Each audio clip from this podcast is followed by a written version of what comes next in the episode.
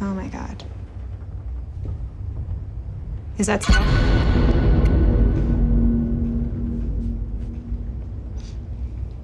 Didn't mean to do this. Okay, what's going on? This. This is our daughter on fire. She can never see this. Okay, well then destroy it. I can't. Why? Because it isn't finished yet. No, it is if you want it to be. No, no, it's not that simple, Astrid. It's like these children are inside of me, begging, screaming to be let out. And I don't know why.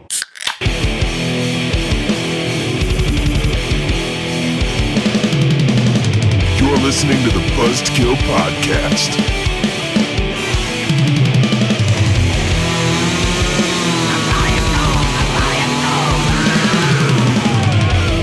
I am the devil, and I am here to do the devil's work. It is episode 129. Welcome to the Buzzkill Podcast for today. is the art of the kill. Yeah. uh, Like the kill, like the old uh, 30 Seconds to Mars song. Yes, It's a great song. and it's art. And it's art. I like that video. is that the one that was based off of The Shining? Uh, or it, it essentially Shining. was just The Shining. Maybe. I've, I haven't seen I haven't seen any 30 Second to Mars video in a long time. I always liked their Before videos we get into that, because though, they were I'm like, Mike. "Oh, I'm Jim. And I'm Justin. hey, Justin, Hey, how you doing, pal? I'm doing well. How are you? I'm good. Good.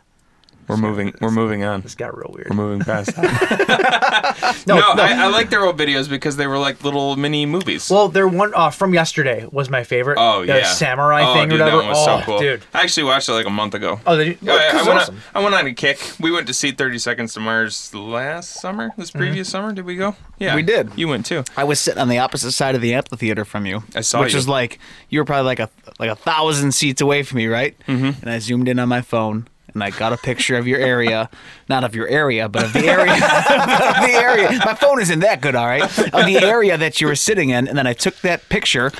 And I zoomed in on the picture and cropped that, and then I zoomed in on the picture and I saw like right up your nose with it, and I sent it to you. Is that And you're where- like, "That's my nose." Did you do that to actually find me initially? No, I knew where you're at. I Oh, was just okay. trying to be creepy. Yeah, you were because then you sent it to me. and You're like, "Who's this fucking guy?" oh boy, Yeah, what's it's going Uh, fucking- on, fellas? Fucking weird. You're weird. Not a shut whole up. lot. Not a whole lot. Yeah, This is a very this is a very um a very interesting week for me. yeah. A lot of my a lot of my beliefs were challenged. So you said not a whole lot, and then you just started in on your beliefs were challenged this They week. were, they That sounds were. like some stuff happened. a four hour period of my life happened Okay. when I watched the Joe Rogan podcast with Alex Jones. Oh jeez. I watched the entire thing while working on my board game. Yeah, I'm, I'm. I still have like an hour left. A board but- uh, game? What? Have you told us about this before? Yeah, no, I'm making making my own uh, slasher horror monopoly game. Don't Because say it, somebody's gonna because- steal it. Because one doesn't exist. Well, they can't make it the way I'm making it because Because they're not as talented as you. well, I was gonna say because they can't get copyrights. Neither can I. So if they're gonna if, if anybody wants to spend the time that I'm making that I'm putting into making a board, good because If anyone is a, uh, a, a, a licensing lawyer who wants to work pro bono, and then also an artist who wants to work pro bono, hit us up. I got a, I got a real original idea for a property sharing game for you. anyway, go ahead. No, I've been working on this game or whatever, and uh, I put on. This, I I wanted to listen to this Joe Rogan podcast where Alex Jones is back on. Alex Jones is the dude from Infowars. If you've ever heard him, you probably think he's the biggest crackpot in the face of the earth. Yeah. which he, which Definitely. he is. Jay's just combing his mustache. I, I, a, a mustache comb fell out of my backpack, and I'm like, "Where does this come from?" So I'm combing my mustache. is that acrylic? Yeah. Oh, come on. You got to go wood for the mustache. Oh, it's wood. Is it wood? It's plastic. Sorry, Um, go ahead. No, no. Like if you've ever listened to Alex Jones talk, he just he's a stark raving lunatic. He really is. The crazy thing about this, and I was texting you while we were watching it, or while I was. Uh, it was in a group text, He- and none of our none of our other friends joined in because they all think that we're crackpots too. Well, like you listen to him talk though, and there are certain things that he that he says that are absolutely ridiculous and insane. Mm-hmm. But then he brings up things that prove his point. Like they actually bring up real studies, real classified documents, real this and like he's a stark raving lunatic. Yeah. But I think that the reason that people think that he's as crazy as he is is because he can't control himself. He Mm-hmm. Right. rants and he gets so incredibly up. worked up and upset about things that you can't take him seriously. Yeah. And I got to be honest with you, he talks about these things with such ridiculous passion that I can't help but wonder if maybe he's not as crazy as people think he is. and everybody's just trying to convince you that he's crazy because he's he's actually on to the truth. I th- no, seriously, that's part of that's part of his No, thing. Um, I get it. Like it, it's it's a fascinating Like listen. like, you can't like technically we can't be saying this because he's you know like he- he's one of the people that's automatically dubbed because he's right wing. He's like a you know Nazi fascist bigot whatever the hell. well, he's not. huh? He's not He's not what? Nazi fascist bigot. No, I know, but Oh. that's that's what you're dubbed when you're part, well, part sure, of the right, sure. you know. Um, and and he said some pretty controversial stuff in the in the in the past as Yeah. far as like Sandy Hook Well, the goes whole and stuff like first that. part of the podcast was him basically explaining how he said that like once, and then people jumped on it. Yeah. And now he's known as the Sandy Hook guy, even though Right. now now he admits that he was wrong. He did more research, and he he admits that he jumped on the gun way too quick. Yeah. And he was wrong. He believes Sandy Hook happened. He believes.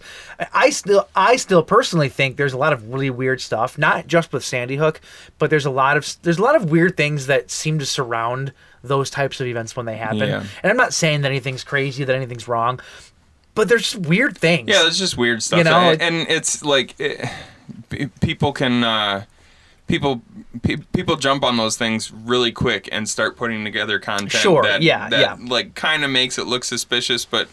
Uh, obviously, you can do that with anything. Sure, So sure. it's it's hard to it, you got to pick and choose what you're actually like looking into and believing. But The- I've always said like he's yeah he is a nut job and he can't control his emotions and he just screams people down and that's basically like how he rose to fame and rose to popularity among certain groups of people. But he's so hyperbolic when he Yeah. talks that that's what makes him sound crazy. Yeah. like he's got this A- really and famous he jumps from like thing to thing oh, to thing yeah. to thing. Oh, he's got to be on like so much cocaine or something. I don't think but, that he is. They actually talked at the end of the uh, thing about how when he was a kid he had a closed head injury, Oh, and they think and and. Uh, uh, Joe Rogan is convinced that maybe that head injury is kind of what made him have this stream of consciousness kind of talking. Yeah. Because that's what he is. He's just unfiltered. It's like when Yeah. a thought pops into his head, he has to say it. just uh, yeah. and it makes him look like he's ranting and Right. raving. Um, and but like I said, I mean, like he's you know he says some crazy shit, but like at the heart of some of the stuff that he says, there's a lot of truth. Like he's he's got this one famous sound clip where he's just yelling and ranting, and he's like, "And they're turning the fucking frogs gay." like nobody's turning the frogs gay, but there is truth to the thing that he's saying. There's actually there's actually a, a pollutant that's being leaked into to rivers that uh, frogs have the ability to basically change Change sex. change sex. And there's such high levels of this pollutant. It's called like atrazine or something like that. Is- Wasn't it That- frogs that the- they used in Jurassic Park, and that's why the dinosaurs could change sex? That's exactly why. no, but the, these frogs, all these male frogs, are growing um, um, uh, uteruses and ovaries. But they, so they're they're technically male and female, and so they can they can uh, mate and reproduce with other male frogs. But the other frogs that, and they're only giving birth to male frogs. Mm-hmm. So there's like huge populations of frogs that are growing ovaries and then mating with male frogs. They're turning the frogs gay. frogs gay. And then and then they're only giving birth to males. It's almost kind of like Jurassic Park where they're like they're only Mm-hmm. they, in that movie they were only giving birth to females, right? Can you imagine But if that it's like- backfired, and instead of having dinosaurs, they just had like thirty-story foot-tall frogs with giant teeth? A bunch of gay frogs running around.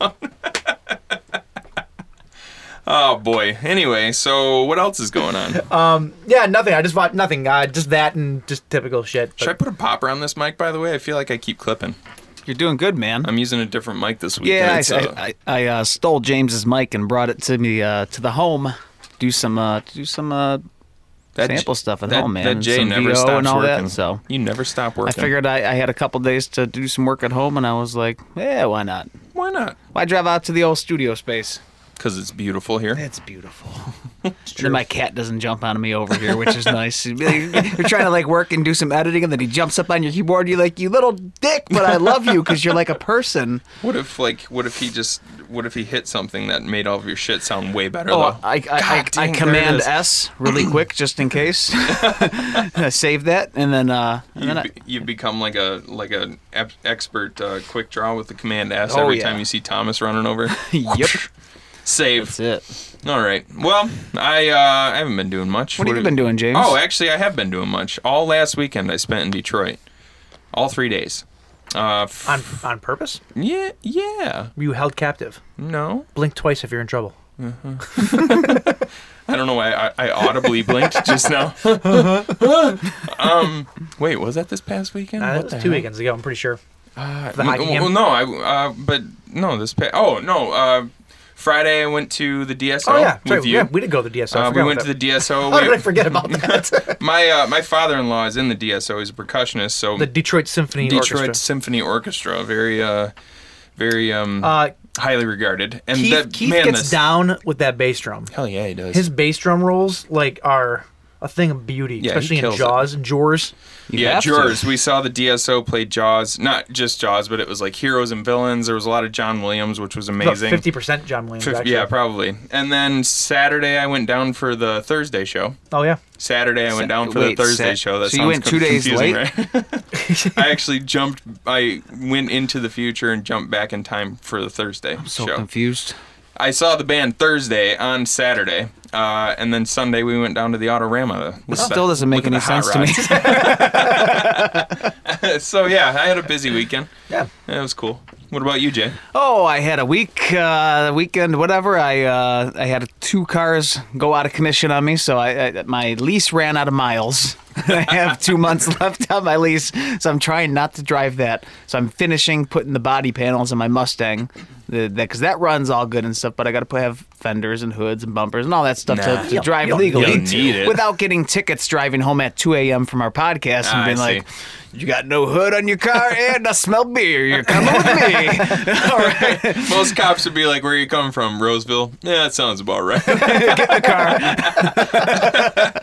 and uh, so that was my plan for this week, and and uh, to get to finish the Mustang there with that part, and then uh, my fiance's car um, started smelling like fresh gasoline, and I come to find out that the fuel line is rusted out underneath and going drip drip drip drip drip drip while it's running. It's a it's a terrible problem to have, but also an awesome problem to have at And the why same is that? time because fresh gasoline smells uh, excellent. Oh, I Oh, it lo- I does. love, Don't you love the smell of gas? It when I was, does. when I was a kid, we, when we would ever go to, um, whenever we would go to like get gas, um, you know, in my dad's truck or something like that. Whenever we would go to the gas station, I would sit in the back seat and I would just go.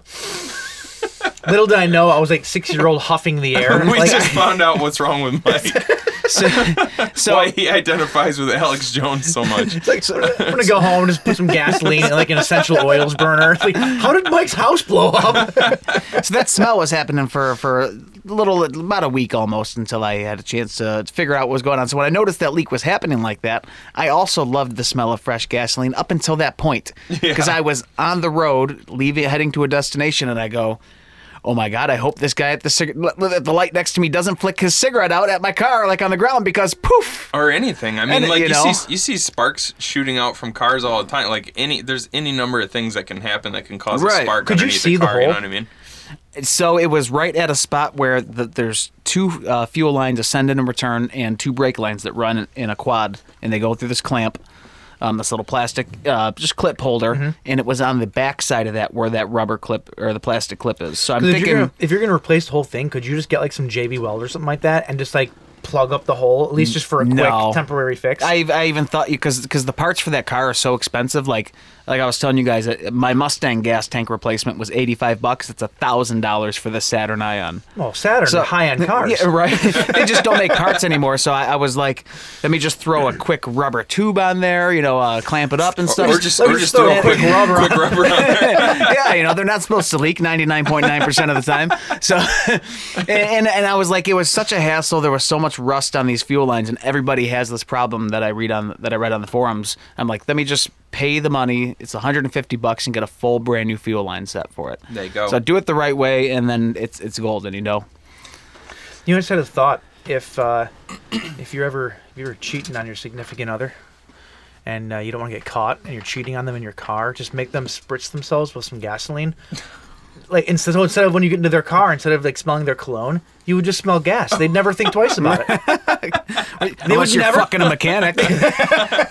so that was a downside. So why, even, does you, why does your dick always smell like gas? It's weird, man. even though I like the smell of gas, that smell stays on your skin. So you have Oh, to yeah. like shower right away, and it was still on my hands after working it. I'm not, I'm not getting in the gas, just being around the fumes all day. You know. Actually, you know what? Go on, uh, go on the Wish app. Uh-huh. I, I'm ordering one of these things. It's it's like a bar of soap, but it's just made out of stainless steel. Right on. And uh, you run it under cold water and rub your hands with it, and it's supposed to take like all kinds of weird smells off of your hands. That's like garlic and onions and stuff like that. Okay. Stainless steel, bruh. Just wash your whole body with it. Your pets just get really confused because suddenly they don't smell you anymore. Like So and so this and this goes back to Mike's "What Have I Been Doing" thing where he was talking about the uh, about some group chat Yeah. and saying do this and no one was responding to him because I was sitting under the car trying to look up something on my phone and there was three different group chats with you motherfuckers going on that had all the same people in it Mike Brian James Chris Mike Brian James and they're all texting in different ones and my phone's going that, da-ding da-ding da-ding that just and I- shows you how much we love our group of friends because there's always one person that we don't want to know something that we're talking about. Right, So there's right. like three or four. And so different my text phone's threads. just blowing up nonstop, and I'm like, I'm trying to watch this YouTube video, and I'm hitting cancel and everything. And my fiance calls, and I gave her the fu button to where it shuts off and sends her to voicemail. I'm like, I don't care about life. It's so worked up. and then, Well, it's fucking cold outside. He's laying under a car. yeah, it was six covered in degrees. gas. It was six degrees outside. this is making my life right now. Oh my god. Uh, so, So- so, I've been great, man. okay, so clearly, we, clearly, we, to we, need, hear. we need to work on our texting skills. Okay, I get it. I get it. No, we also you, you, need to you work. know what you're getting yourself into when you became our friend. What? Ruined my segue. Oh, go ahead. Sorry. Well, we also need to work on some other things. Yeah, you need to work on your segues. That sucked. Yeah, It was that would good. sounded cooler if you said it before Jim Yeah. said something first. You, you're, you're day late and a dollar short. Yeah, Mike. we should, let's let's uh, let's try to correct that next time. Speaking of corrections, stupid! You're so stupid! All right, so uh, last week, um, I'm I'm ashamed of this. Uh-oh. I am ashamed. Th- th- sorry, Jay. Just What? I got the Star Wars quote wrong. oh no, which one? I am ashamed. I was don't giving even that little remember a Star correction Wars about Tashi quote. Station. yeah, And I think I said "Oh, I was going to Tashi Station to pick up some power converters, or I, I was going to go pick up some power converters from Tashi Station. Is Yeah. what I said. And the actual quote, I think I actually said it right just now the first time. The actual quote is, uh, uh, "But I was going into Tashi Station to pick up some power converters." so you mixed up two words. Listen, listen, that's a big deal. I- Anybody who's a big Star Wars fan, listen to that. Listen, that's not it. That's not it. That's not it. I will never listen to your show again. I'm sure there's been some. you cretin! What's Star Wars? Just kidding. Oh boy. Um. Anyway, that's uh. That was it. I'm sure there's a couple of other little things, but that was the only glaring one that uh, that stood out to me. Oh, uh, uh, here's a big correction. Sorry, we released our episode two days late this week. What's the Buzzkill podcast? that was uh, that was there were no technical issues. There Like I was s- there yeah. was it was just simply uh, we're we're stupid. Yep. Yep. And We had talked about it. we, actually we, re- we we realized Monday that we didn't do it, and then we forgot to do it again on we were, in, Monday. we were in the middle of playing Monopoly with roommate Jen, and we're like, oh shit, we didn't post our episode yesterday. And we didn't post it yet today. And then Tuesday came and went, or well, most of Tuesday Yeah. came and went, and then we're like, oh, we, probably do that. so yeah. Anyway, apologies. yeah. Sorry about If it that. really matters to anybody, but After uh, two and a half years, it was like the first time that we we just straight up forgot. that we are admitting that we straight up forgot. oh boy! All right, so Good that's it times. for uh, That's it, corrections then. that's it. All right, so this week, this week. the art of the kill. Yes. we're uh, we're, we we dove into a couple of movies, couple of uh, newer- Very interesting movies, yeah, by the way. Yeah, both very interesting. Both uh, I liked them both a lot. As did I. So we have the the Devil's Candy. The Devil's Candy uh, from with 2015. 2015 with with that mm, scrumptious Ethan Embry. Ooh, baby, baby. Let, let me tell you something. Let me tell you something. If you are not an Ethan Embry fan after watching this movie, then you don't know what a good-looking man's body is. Just saying. It's funny because he uh, he he he got pretty doughy for a while. Yeah, you did. Like he actually put on a ton of weight. I uh, we or actually I talked about it on one of our earlier episodes. It was um one of those Masters of Horrors Masters of Horror episodes. It was called um uh incidents incident on and off of Mountain Road. I think that's what it's called. And he That was could a- also be a Master of Horrors episode. Yeah. Incident on and off the mountain road. and uh, he was pretty like he looked he looked um, beyond his years in that and because he like his his hair was just kind of like old manish looking and he was sort of doughy Mm-hmm. and he just you know he didn't look like the what you get in the devil's candy no. because uh he is the devil's candy I was I was questioning my own sexuality. I'm not going to lie to you. Um, I believe that's what you Um, call okay. the devil's candy. that's what that is. no i've i've always really liked ethan emery and uh yeah he was he was awesome in that no, movie he's he's one of my he's one of those actors that like it doesn't matter what he's in. It's I'm almost guaranteed to like it Mm-hmm. because I just I just like I'm a big fan of his. I'm a big fan of his acting, his uh, his his filmography. Like he's just just one of those dudes that and he's not i wouldn't go i wouldn't go so far as to say he's one of the best actors no he, he's just- not. He's just the best Ethan Emery. Yeah. you know Exactly. Like he plays that character very very well. So enough uh, stroking him off. Yeah, we yeah, also yeah. we also watched uh, a brand new movie called Velvet Buzzsaw. Yes, which, which is was- a uh, Netflix exclusive. Which I didn't know what to expect from it. yeah, and I was happy not knowing going into it because half an hour into this movie, and we'll get into this, Mm-hmm. I was like, I thought this was a horror movie, and then it turns on a dime, and, Mm. Yeah. and it starts to get really good. But yeah, we'll get into yeah. it. uh, so that's that's um, so- what we're wa- that's what we watched this So week. James here doesn't know what we're drinking. I this don't week. know what we're drinking yet. I Um, see I see a big bottle in a in a in a, a paper bag. Our- we're brown our- bagging it this year. This we week. are, we are. So, so uh, we're, we're classing it up tonight. We're, we're classing it up because when you go to an art gallery, Yes. when you go to an art gallery, you have to drink only the finest of the bubbly. What the hell was that? I don't know. That was like my half Godfather, half Italian, half like Only the funnest of the bubbly. I don't know what. it was. Wait, wa- it was it bubbly? Oh, okay. Well, I, f- I feel like if this is bubbly, we, sh- we should have probably had the Orson Welles drop Oh. uh, queued up. oh, the French.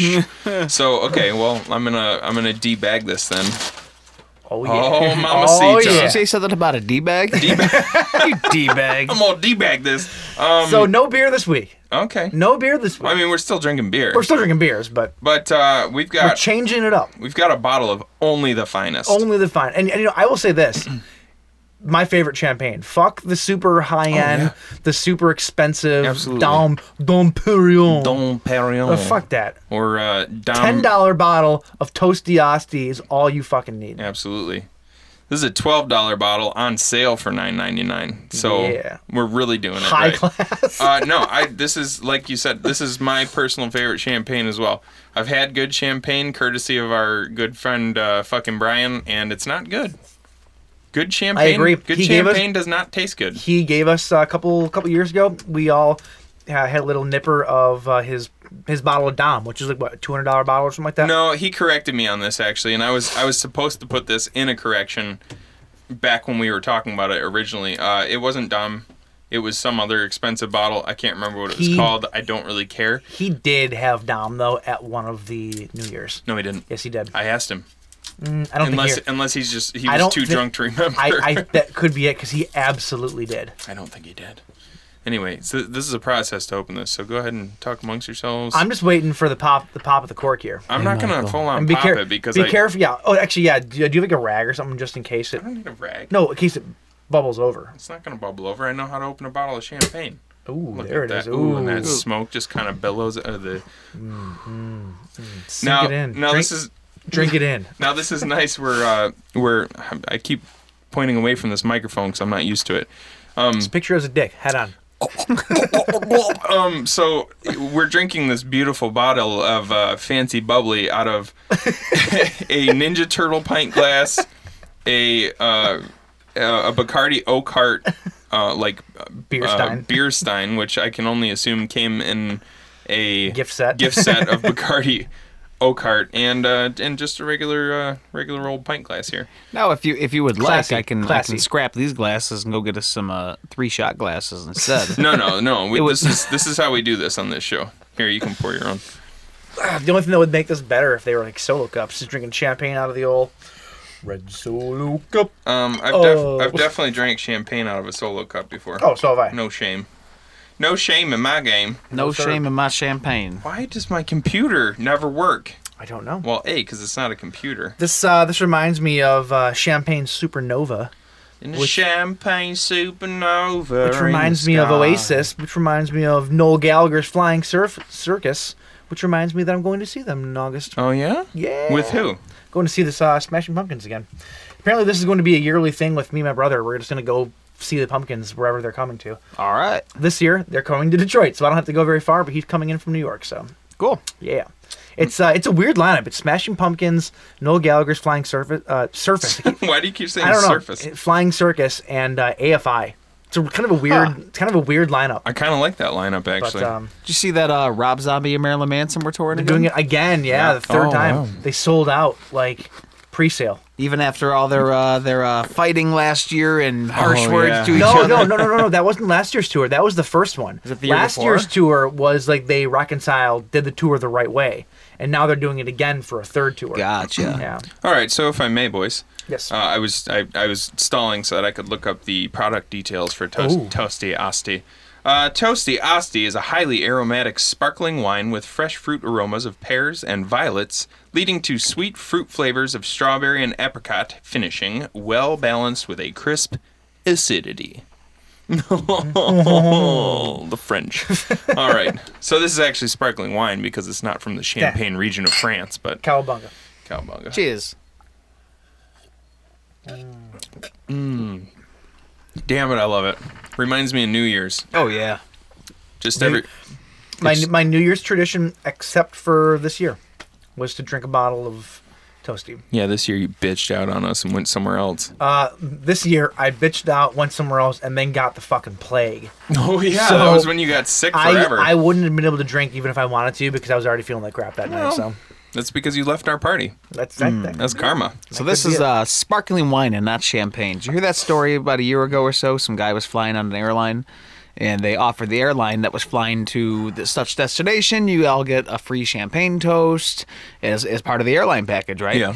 And he received a bottle or a, a glass of sparkling wine that they offered to everybody, uh-huh. and he sued the airline for not giving him real champagne. And I, I believe he won. What? Isn't that crazy? Yeah, He's like, oh, champagne, the French. dude. People people sue and win over the craziest shit nowadays. I Yep. can't believe it. Where where do we live? What is this? I don't know. What the hell? America. I need to start where suing we people. live. Or, like I just need to start suing people over everything. I'm bound to win one of them, right?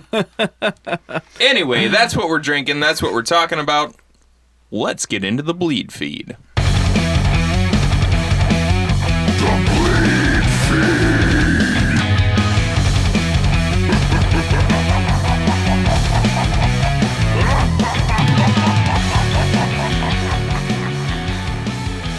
So this week, a couple deaths, Yeah, a couple of really unsuspecting deaths. unexpected. You mean? Unexpected. There you go. Unsuspecting works too. Sh- sure.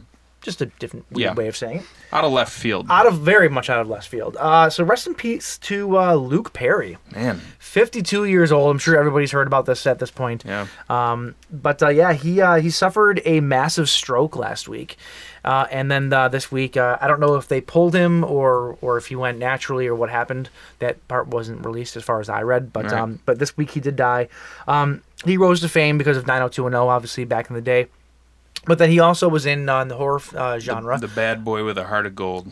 yeah, yeah, and, and I actually don't know if he had a heart of gold in that show. Mm. I I'm not never familiar watched it, with so I couldn't but, tell uh, you. But uh, in the horror genre, though, he would played Pike in Buffy the Vampire Yeah. Slayer, which don't let Vito tell you anything. It's a great movie. Does Vito not like that I don't movie? think he does. He corrected me on my Monopoly board game that I should have put Sunnydale instead of Hemley High. No, no, no, no, No, no, no, no, no. no, no, no, no, no. You're wrong, Mike. Uh, he also voiced Sub Zero in the 1990s Mortal Kombat animated series. If Oh, you did remember he that? really? Yes, I he didn't did. know that. So, uh, so yeah, rest in peace to Luke Perry. Um, crazy. Yeah. This is not a Yeah. guy that I expected to go anytime soon. Yeah, so it, that it was a was really weird. big bummer when I heard about that. um, also, the died this week, not necessarily horror, but I mean, when I think of like what what music would be considered horror. I suppose that this would make sense, but um, I was a big, big fan of a group called Prodigy. Back in the '90s, they put out a record called "The Fat of the Land." They had "Breathe," "Firestarter," uh, "Smack My Bitch Up," like which, which "Smack My Bitch Up" was one of those videos on MTV that was like banned. Yeah. Except for when you caught it at like two o'clock in the Yeah. morning, they would play it like late night. Right. Um, and like I would stay up just to watch it, like just to find it, you know, because it was so rare that they actually played it. Right. Um, anyway, loved it. They were like pioneers of like electro, Like industrial- like rave music, sort Yeah, of I like don't, it was- I don't even know how to it was categorize it. basically but- Mm. made electronic music popular though. Like they were like one of those huge driving forces in the '90s that just kind of redefined the electronic music scene. Um, I, I but would, they're I would throw them into genre. I mean, like if you think about their their videos and stuff, especially the the video for um breathe. for breathe. Yeah. like that was that was kind of a Yeah, freaky no, video. it was absolutely. Kind of well, a I, I just spooky watched it today. aesthetic, yeah. You're absolutely right. Yeah, Um, but yeah, so uh, the their front man Keith Flint, uh, he died this week at the age of 49 uh, of a suicide. yeah. Uh, they no no details on on what happened, obviously, but uh, he was found in his Essex home, um, over in Europe and uh, in England. And yeah, I mean, it just another man. Suicide man. That's, Yeah, I- it's. I mean, what else can you say about it Yeah. that we haven't said before? You know, it, it's a bummer to hear it. it Yep. It's it's not the way you ever want to hear people going. I know that I did. I read a little bit about him and his personal life, and apparently, like like his whole life, he was just like a like a super energetic, just like rambunctious kind of guy, and music gave him that outlet to get a lot of his energy out and this Right. and that But Um, like he was the type where his on stage persona was was like basically who he was. from what i understand Right. yeah um like some very people, it's just similar. a character they play. Basically, you know what I mean? But Yeah, but Yeah. that was like his life. Like he Right. Mm-hmm. was he what you saw is what you got with with him. Um, he was the dude with the the, the dual mohawks on this the green dual mohawks and Yeah. Mm-hmm. like, he always had his eyes blacked out and the nose ring. Like he was he kind of had like that goth look down before. I guess I mean yeah, not really before. I guess the '90s goth yeah, was. it was totally probably uh, in. it was probably right around the same time that Jay had it down yeah. with your blue Liberty spikes. I was like, if I ever start going bald up the middle, man, I'll just shave that middle and just do them double mohawks. But uh, anyway, yeah. Rest in peace to uh, Keith Flint. Yep. Um, crazy.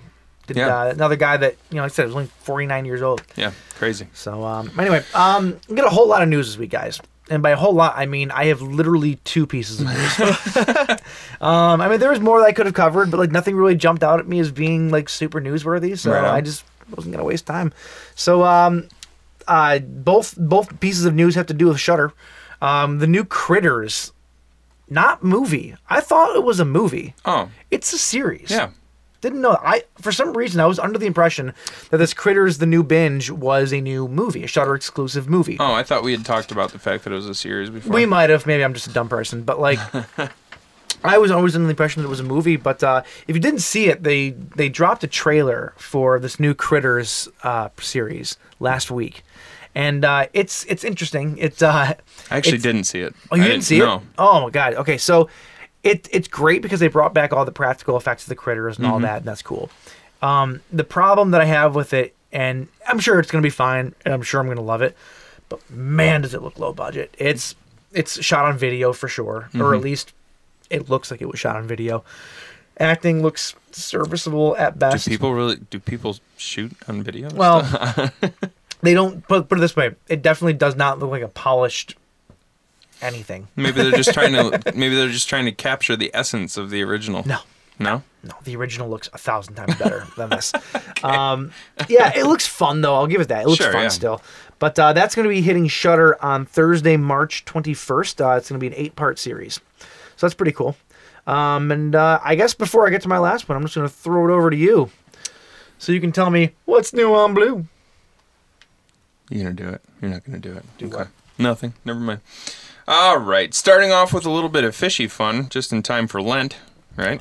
Bit bluegill. All right, it's been announced Joe Dante's Piranha from 1978 has been officially picked up as a Scream Factory branded title. Uh, Scream Factory said, We are preparing a new 4K scan of the film from the original negative and have recorded a brand new audio commentary with executive producer Roger Corman. All bonus features from the prior Blu ray release will be ported over as well. Piranha will be swarming U.S. and Canadian shelves on June 11th, ensconced in stunning limited edition steelbook packaging. Nice. Oh, baby.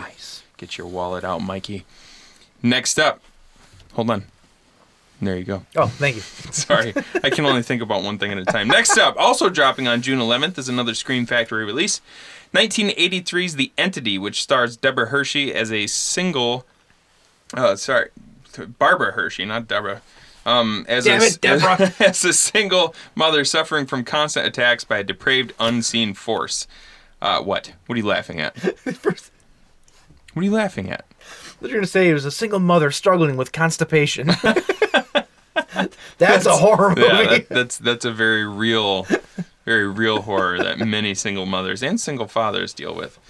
Uh, it's a problem, people. Extras are pretty much finalized. This is this is also I'm just reading two quotes shitty. from from Scream Factory this week because uh, because it's easier that way.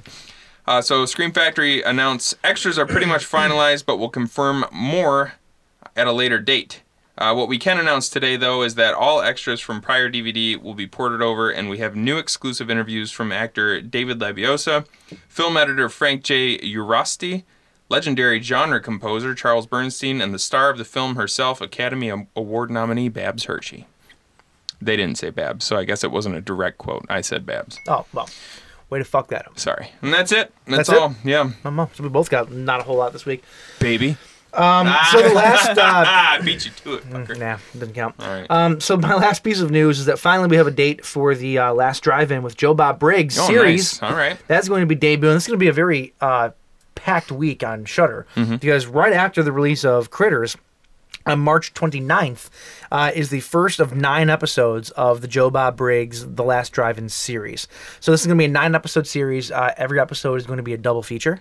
Nice. So we're going to be getting 18 movies. So uh, they're actually releasing it weekly. Then they're Yeah, not every just gonna Friday. like dump it all at Nope. one point. Uh, every at Friday. One time? Okay. And and from from what I read, and I don't know if this is true, but from what I read, it sounds like they're not going to be put up on Shutter right away. So you have to watch them almost live. Like Really? Hmm. At the time that they're on, and then at a later date, they're going to upload the series. Sure. Now, I could have been reading this wrong, or they just haven't really said much about it. But from what I took it, it said they're going to be uploaded at a later date. So I think that if you want to watch these, you have to kind of watch them and I hope they get their server issues down though, because every Yeah. single one of their marathons that they've done, they've been great. But the shutter servers have crashed Yeah. because so many people watch these. Uh, yeah, these especially marathons. during the first one, I know I had a ton of problems with Yep. trying to trying to stay logged in. So Or- you're saying they just shuddered right down? yes. I shudder to think. Ah, But uh, that's that's your news, guys. all right. All right, so let's wrap up this news segment with our stupid fact of the day. Baby, So, did you guys know that the Declaration of Independence was written on hemp paper? Really? Yeah, there's your stupid fact of the day. And I thought of something about this. So, the Declaration of Independence was written in 1776, right? Mm-hmm. So, 7 plus 7 plus 6 is 20. And it was written on the 4th of July, 420. Hemp paper, let's blaze, bros. Synchronicities. Damn synchronicities. I'm gonna smoke the Declaration of Independence. Where? when? Where? So, boom, that was your news. all I right. figured thanks, it was Jay. written on like papyrus, but that wouldn't make sense because it wasn't in Egypt. and then like and in like the 1700s, or whatever the fuck that was. 1600s, 1400s. When the fuck did ancient Egypt? Like what years? Wait, are you asking when was It was ancient A- Or it Egypt? was BC. Was it BC? Yeah, it was BC. I don't was- know from the beginning of time Yeah, until yeah. until until Egypt- whenever ancient stopped Ancient being Egypt a was thing. the 1700s. We all we all know that. Come on. It's still kind. Of, it's, it's kind of ancient considering. Uh, I don't think a- I- what what what What's is the cutoff for Yeah, I was ancient? saying what's the cutoff for ancient? Jay, look it up. What's, what's the cutoff for classic rock stations? They just brought back Detroit Wheels, and they're like, we're playing Foo Fighters, Nirvana, Ozzy Yeah. Osbourne, Van Halen. Well, it, it well with with classics. I think with I think with ancient as well as with classic, it's it's it gets bumped up periodically because a classic car, like you know, it, it used to be when we were younger, my uh, like you would see cars with the the classic car uh, license plate. Yep, yep. Mhm. And it was cars that predated like 1964 or something like that, and now it's cars that predate like 1984. You know Yeah, what I it- mean? Oh, it's like uh, tw- I think 25 years you can get a is historic it? plate in Michigan. yeah. Okay. The the, the definition So 25, 25 years ago was what 1994. four. No, Or- that's Yeah. classic. That's classic, not ancient. well, that's what I'm saying. Oh, but oh, like, okay. but with ancient, it it periodically updates. Like, like Well, right now, sort it's of. right now it's 2019. In f- the year 4000, this is going to be an ancient podcast. Technically speaking, the uh, the the definition of ancient is belonging to the very distant past and no longer in existence. So anything no longer in existence could technically be ancient. Like Like my sex life. Such true. oh, okay. Wait, I don't know. No, like like our old bands are ancient. Oh yes. Well, they are ancient. We're ancient almost. Almost. Almost. Almost we have, wait, we have to non-existent? be in Well, almo- your old your old band uh, had a little bit of fame this last uh, last week with the release of the 2000s documentary series. I on don't Nef- remember. on, uh, oh yeah. Netflix. Oh yeah, that's right. Um, so a few people actually caught this. Uh, our, our gu- our guitar player Jim, he, he caught it, and then there were a few fans that caught it too. So um, there's this Netflix series, and and it's 2000s. the- well, the, so they're they're decades. So Yeah. there's like the 50s, the 60s, 70s, 80s, 90s, 2000s, and in the 2000s, they're they're toward the end of the very last episode. They're talking about the basically the death of physical uh, physical music, like the death of the the, s- CDs. the record store, you know. Yep. And uh, and at one point in time, they're talking about the last two FYEs. I think is it the last two FYEs in LA? I forget if I think it was FYEs. Yeah. I don't. Re- I think it was FYE, but um, and then there's a shot. There's a shot of a guy like looking at CDs, and then there's a shot that pans across the the shelves, and our CD is right in the middle of one of the The shelves. uh, Search the City CD. Which is like I was I was thinking like uh, there's a few things here. First of all, it's insanely cool. Like you know, like to see that there. Second of all, though, Dude, you're on Netflix. yeah, I'm Well, on actually, Netflix. you weren't because you weren't a part of that record. you dumb fuck. well, I was a part of the release and I was a part of the touring on it afterward. But uh, but then two other things. Uh, I forgot the, what the first one is. You dumb Oh fuck. no, I was just I was just thinking like I was just thinking like of of all the albums in all the world, there's literally millions of albums, and for ours to actually make that shot, that's pretty incredible. It's really cool. No, that's cool. But the other thing I thought is, I- and I said this on Jim's uh, Facebook. I said it, it's cool, it's really cool, but it's kind of sucky that our physical album shows up in a in a bit about the death of physical albums. it's kind of a bittersweet thing. You know? Now, now was that a current Fye shot of that of that uh, store, or was that a um a, something from from the past when they still had a lot of records there? I don't know. I, know mean, it either. was. Uh, I'm guessing since the record or the our album was like right there, front and center, it had to be right along, right around the release of the Mm-hmm. album, which was 2008. So They're just using old footage from that. I yeah, think because so, otherwise probably. that single shelf Search of City still being sold there. right, that'd yeah, be, I, I that'd wa- be pretty sweet. I walked past an Fye today, and, and front center, right when you walk in the store, they had a uh, a single rack of, of CDs, and I was like, man, was my album there? I didn't go in there. I didn't care enough to go look. Best, Best Buy Best Buy CDs uh, are literally down to one little rack now. Are they? That's it. They Yet- actually- yet, they still I actually haven't. think Yet that they, have still more- haven't a record section, which is weird. I read about that. There, so Best Buy has a deal where they have to sell vinyl for like the next five years or something like that. It's some it's some distribution deal I was reading about. Uh, and actually, at our local Best Buy, I'm fairly certain their record section is bigger than their CD section at this point, which Hmm. is which is a weird, crazy flip flop. That's, That's wild. because they're they're like ten times the size of a CD, so they take up more shelf space. They do, yeah. Mm, That's true. But but records though are a hot commodity right now though. They, the the the collector market will never go away for vinyl, at least for like music aficionados. Like people people like vinyl. Right. I buy vinyl. I, I and I don't buy a lot of it. Like I'm not I don't go out and buy new records on vinyl. Like You but, get all like, the special I- stuff. Yeah, like the records hold a, a special place in my heart. The records that I listened to a lot growing up, you know, like, you know, I, I- so- and the only time I'll buy new stuff is when I'm like seeing a band live or whatever, and I'll support them at their merch booth or something like that, you know. But like, I'm not gonna go out and like rebuy my entire CD collection on vinyl. Like, that's not gonna happen. Right. I buy them sparingly, but um, but I enjoy having them. We got Mm-hmm. to bring back Um, the eight track. I agree.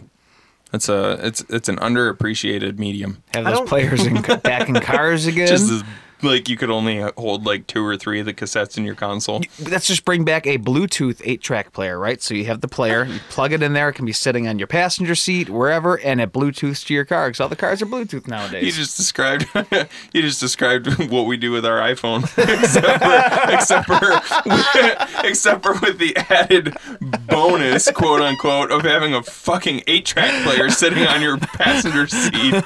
Sorry, sweetie, you got to ride in the back because the eight track player's bumping tonight. You got you got to pull over to uh, go to the CD changer in your trunk that's connected to the Bluetooth that just goes right to the front of the stereo. Yeah, that was- oh, we got we got crazy off topic here. Yeah, well. but um, but long story short is you built a fire so big Netflix could see it. that's right. That's that's what you did. That's the, that was a good way to end that. So uh, so we're gonna take a little bit of a break. I'm gonna lower my voice so it doesn't crack anymore because it just did. I don't think you caught that. And then we're gonna come back and we're gonna talk about evil art. See that I can I can go sexy when I want to. It's just I think I'm more charming when I crack. I'm more relatable. What? Nothing. Okay.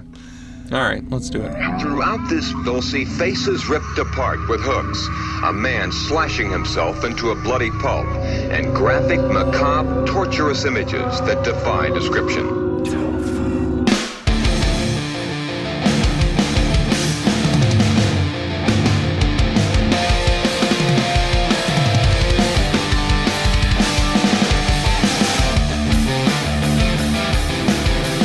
All right,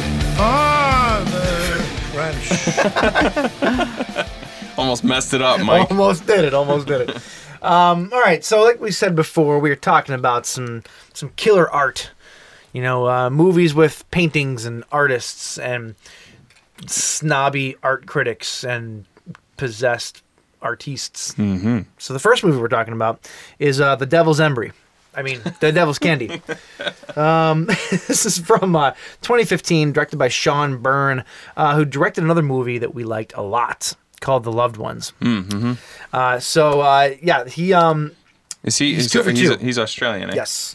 He uh, we, he's two for two because two very very fantastic movies here.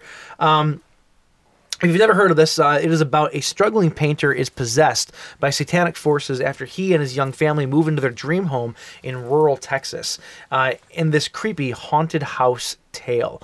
I wouldn't necessarily say that it's a haunted house movie. No, It's it's a little, deceiving. misleading. Yeah.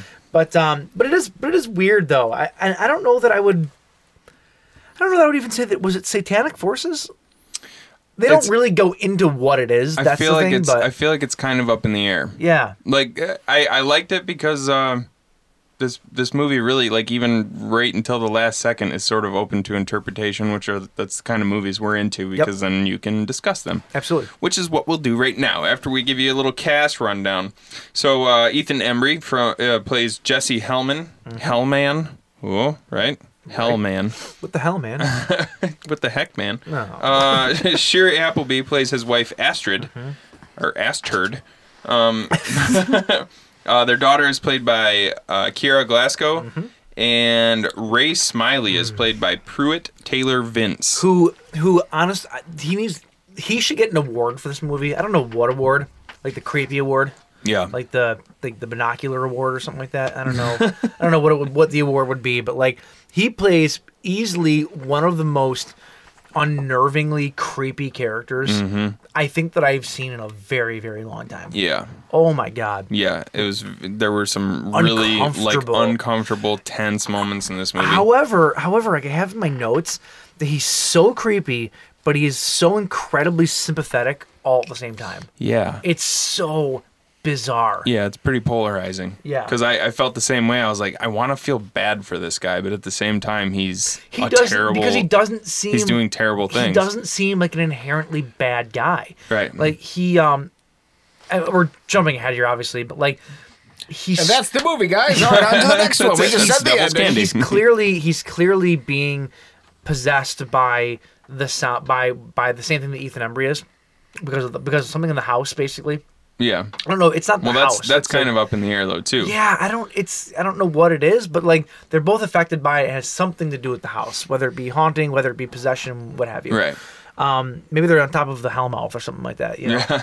But um, Uh, before you jump in, I just I, I also wanted to bring up. I Oh, sorry. forgot Mm-hmm. uh, to, uh, Tony Amendola is in this as well. He plays a really small role, but I like him a lot. Uh, Rich Rosie, he was the um, he was the the art, uh, like he was the Oh, yes, proprietor of the yes, yes. of, of uh, Belial. and don't The- forget the art place. yeah, and don't the- forget the the greatest actor in this movie, Leland Orser, man. Hmm. Oh, Leland Orser. Played the preacher. Yep, I totally forgot about that. Um, but yeah, t- uh, Tony Amendola, you know him from uh, Annabelle. He played Father Perez. I know Okay. him. I know him best from The Mask of Zorro because I loved that movie when I was younger. If they ever did a biopic on George Carlin, he would be a good choice to play older version George Carlin. You think so? Yeah, he kind of looks like him. A little bit skinnier, but if you put Hmm. on a couple pounds, or Eh. I think he looks like him. I think he's he's too old. He's too old. He's I'm too old to play George Carlin. no, I just think he kind of looks like him. But uh, anyway, yeah. So I, I really want to jump into these characters because I think the characters are where this movie shines. Um, basically, uh, as the synopsis says, you have Ethan Embry and his family. Uh, they're living in basically this tiny little house apartment thing, and uh, they finally find this this dream house, It's kind of out in not out in the country, but there's more land or whatever. It's Yeah. bigger. He's got like a huge. Uh, pole barn basically to do all of his art. Uh, Ethan Embry plays; he's an artist. Um, they're kind of struggling. Clearly, she works, and then he paints. He's a he's a metalhead, so obviously like his inspirations probably come from that side of his life. But Yes. they show him doing a um, like in the opening, he's doing a um, Butterfly. a commission that's like butterflies for a a bank. bank, yeah. But even still, that butterfly picture is still pretty dark. Sure. Like it's not it's like you don't look at it and go ooh butterflies. You look at it and you're like ooh butterflies.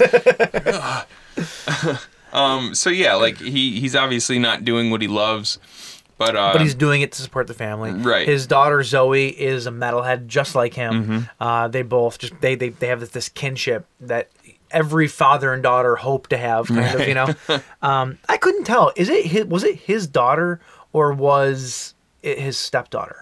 I think it was his daughter. It was okay. They Yeah. never they never really say it one way or the other. But the relationship that they have is almost like a friendship more than like a father daughter. Well- so I thought maybe that's how that was. Well, he even uh, there was one part in the movie where he like you know he gets spellbound by his uh, by his painting process, and he's way late to pick her up at the Yeah. school.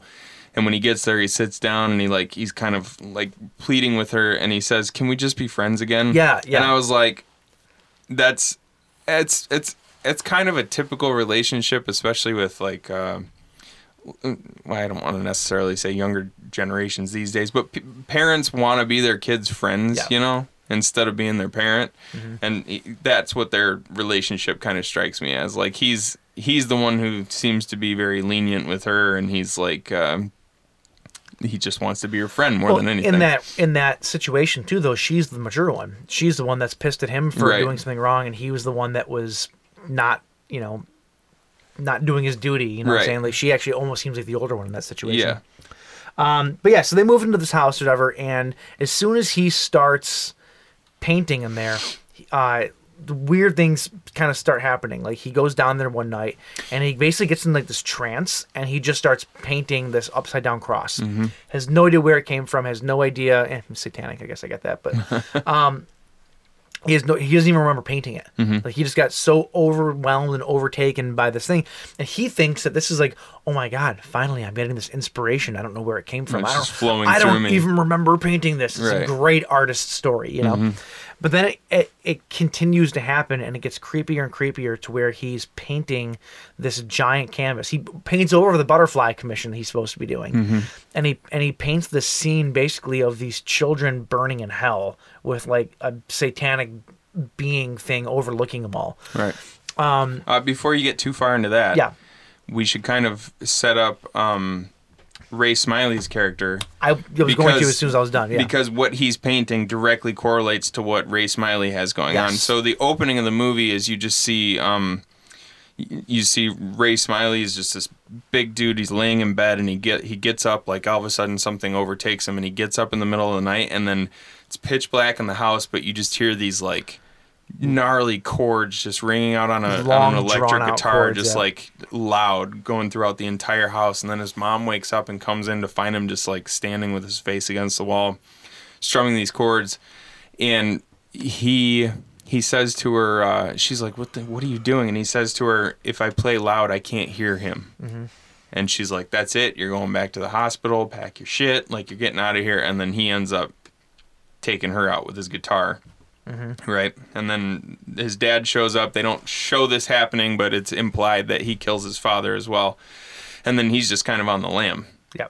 And so that's where that's where the the Hellman family comes in. They end up buying the house. The guy who's selling them the house says, "I, you know, legally, I do have to tell you that there were two people who died in this. two people who died in this People who house. died in this Died house. Two people who died in this house. But he makes it seem very innocent. He's If like, somebody told me it that way when I was buying a house, it might not make it as bad. see, well, he says, he You says, know, somebody really died in this house, but it's really asshole. not that bad. I hate you so much. Uh, so uh, he he tells him he tells him yeah the old lady that lived here took an unfortunate spill down the stairs and didn't uh, survive, and then her husband was so overtaken with grief that he killed himself. yeah. which would still put up red flags for me. I, I don't know if I'd Which- want to live in which- a house that somebody killed Which themselves. were in. lies. Well, yeah, that, like I said, Clearly that was he a made it lie. seem a lot more innocuous than it actually was. Yeah. Um, obviously they were murdered, but I don't think did they. Did he actually believe that though? I have no Because See, it that didn't was a really li- seem like the police were hot on Ray's tr trail. Like they didn't No. think that they were after him for murder. Or Yeah, anything I like don't that. know if whether or not he didn't know the true story and that's what he was told, Right. uh, or not. But I Right. mean, it clearly shows. It clearly shows Ray killing both of his parents. Well, and it shows is him killing his his mom. Bo's mom, and assuming his dad. Mm-hmm. And then later he comes to the house and says, "This is where mommy and daddy lived." Right. So, yeah. So clearly they didn't die from falling down the stairs and then a heart attack or whatever. You know, like No, killing himself. no, or killing himself. Yeah, sorry. like clearly that didn't happen that way. Yeah. So yeah. So um, so then there's this weird uh, there's this weird kind of back and forth where you're you're following the story of the Hellman uh, clan, and then you're also following Ray Smiley around, and he's dealing obviously with something very bizarre. Like he keeps hearing these like droning voices in his head and. Uh, I I- I actually took out my because it sounded like it was speaking backwards. I took out my Snapchat and recorded it, and then tried to play it backwards. do the uh, yeah the reverse thing. I think that's what it is. I think it's backwards, but it was so like uh, airy and whispery that you really can't tell. Gotcha. So I wonder if there's some place you could find where they were actually saying. I don't know. But then there were other times where it sounded like it could be Latin, so I have no idea. Um, but uh, More biblical, that would make sense. so he's being he's being driven by this like unseen force, and it, he's kind of just completely succumbed to it. Did he? Did his character? Did he strike you as maybe having some sort of mental? I was thinking Uh, like thing schiz- going on. schizophrenia or something Because like that. the way he talks, it, wa- it was like it was like he didn't have the mental capacity of an adult. Yeah, yeah, I picked up. Yeah, You know, definitely like, I picked don't know. up I on that don't know too. if it would be something like a uh, like a spectrum thing or a- or something else. Like, Right. There was something cognitive, cognitively, cognitive. Cognitively, yeah. Okay, it sounded wrong when I was saying it. Yeah. Um, there, it sounded like there was something at least a little off with him because he clearly was not like a well-adjusted adult. Right. Um, and he, like you said, he like even the way he would talk was kind of like a like a child a little bit, and then when he Mm-hmm. Man, when- he had certain mannerisms. certain too. Yeah. mannerisms, like especially toward the end where he's using the gun and like the the way he picks it up and looks at it, and then even like after it runs out of bullets and he's like shaking it Yep. because he doesn't know how a gun Well, actually works. The you know? one that got me is when he, because eventually he shows up to the house, Right. And he wants to come in. He goes, "I needed to come home. This is where mommy and daddy lived." And Ethan Embry basically kicks him out of the house. Mm-hmm. His daughter and his wife get pissed at him because you're supposed to treat people the way you want to be treated. Well, some part- fucking weird dude came to the door and is talking to my daughter. Yeah. I'd be kicking him out too. Yeah, like, that part pissed me off. I was like, "Are you kidding me? Like Yeah. this weird guy? Oh God, what is wrong with me tonight? This weird guy comes to your door and and Dad gets rid of him, and then Get all of a- outta here, Get man! outta here, man! And then all of a sudden, the mom and the daughter are both just like, "You didn't have to do that. That was so mean." And I'm like, he's "What just are you like- gonna invite this guy into your house? Are you crazy?" Yeah, but like, but the thing is, is when he's at the door though, he's like playing with his hands. Like he's like, like I said, it's the mannerisms that he has. Mm-hmm. Like he's like, it's like this nervous sort of not. I don't know, just not like you know, not as if me and you are doing it. You know what I'm saying? Right. well, I definitely also like I feel like there was, you know, schizophrenia or something going on it. Sure. Cuz even even the even the idea of what was happening with the the demon voices and stuff like that, that's all stuff that that could have been just hallucinations, Could very well have been. you know. Mhm. And maybe what uh maybe what Jesse was experiencing maybe that was real. Like maybe he actually was hearing the voices that were compelling him to paint, or maybe that was just done for our benefit to convey that there was some weird connection between him and Ray Smiley. You know what I mean? Yes. Because essentially, what essentially what starts happening is uh, Ray Smiley starts going out, and he he basically says that he needs to collect children because children are the devil's candy. Yep. And he needs to go out and kill kids and and you know sacrifice them to the devil, and uh, you kind of start to think like uh, the first impression that you get when Jesse starts hearing these weird voices or or whether or not he's hearing them, who knows. But when he's compelled to paint these pictures, you think he's starting to crack too. Like, oh, he's going to go crazy and kill his family eventually. But it was actually a lot more. I, I feel like, I feel like whereas the devil was was working through Ray Smiley, if you want to look at it that way, it was more like God was working through. But then why did he, Jesse Then Helman. why did he paint the upside down cross? If that was the case, because after he painted that cross, he started to hear those voices, and they took him up to um, Zoe's bedroom, Mm-hmm. and he peeled back the ghost. it was the ghost band Yeah, uh, poster. Um, poster, and there was the the print on the wall of the of the cross so that you was think, there. So you think that he was? So you think you think that Jesse was being channeled by God, uh, and uh, Ray was being channeled by the devil, and this is just a classic story of good versus evil. I don't know. Like I said, it's kind. I'm, I'm kind of up in the air. It's it's either that, or Ray was just Ray was just dealing with severe mental issues, and for some reason Jesse was connected to him in some way. Yeah, that's interesting. I, I think that um, I don't know. I think it's I think it's safe to say that that Ray, I think that he was. I think that the whole devil thing wasn't necessarily just in his head. I think that was. I think that was a thing. Okay. I think that the house had something to do with something. Yeah. But yeah, no, I, I I think that's a good I think that's a good way of looking at. it. I never put together the fact that maybe that like, that God was channeling through was channeling through Jesse in a way. Um, but that would make sense. Well, the thing that really I guess. the thing that really made that idea stand out to me, and I'm, I'm I apologize, I'm gonna skip like right to the end here. Um, so spoilers if you haven't seen this. Yep. But the very last scene where all this shit just went down. Uh, the family is in like you know they've they've all been injured. They've all been they've all gone through this really horrific event, and then all of a sudden uh, Jesse gets up and starts to walk away, and you think he's probably heading toward the pole barn again to start Yeah. painting, like he has every other time he's been struck struck with this like uh, with this trance or whatever. But instead, he walks out into the middle of a field and starts digging up the earth and finds suitcases where He was like drawn right to them. Right, too. he Like, was knew drawn right to exactly him, where they and were. then and then Ray uh, like he digs him up and he looks, and then he turns his face up toward the sky, and the sun is shining down on him, and he looks, I mean, he looks like Jesus yeah. when he's sitting there with the sunbeam shining down on him, and he's looking up toward heaven. Yep, and there's something else I didn't even I didn't even put two and two together. There's a giant cross right on the front door of their house. Yeah. the big red cross that they show him the very first time you see him enter the house is it's him walking from the back, and his face is right up in the middle of that cross before that door opens. Right. I think you're absolutely right on the money. Think so? I think that you are right on the money, Mm-hmm. but they do it in a way that still keeps this really dark atmosphere in the movie, Right. Mm-hmm. which I think is great. You know, like it's gritty, like it's kind of gross and sweaty, and like Yeah. and just He's just- muscular and six packs and Like he never Ugh. like he never washes himself, so he's his arms are just always covered in paint and stuff, and like he just looks he looks gross. But I- I- but he like I must said, by reek. the end, like by the end, like if you think about the symbolism of, of Jesus, and Jesus is always portrayed as having the the hole in his side, the Oh, spear in his yeah, side, yeah. and Jesse gets shot right there, right in no, the he gets- side. just on the chest. Um, his shoulder. It came out the back of his shoulder. I think it was I think it went kind of like that, didn't it? I Or mean, no, he was running away from Ray at the time, and Ray kind of shot him. I think it like entered from the back by his scapula and came out down by his ribs. So he had. Maybe. It looked like he. Well, either Yeah, way, he yeah. had like the blood running down his side, you know. Sure.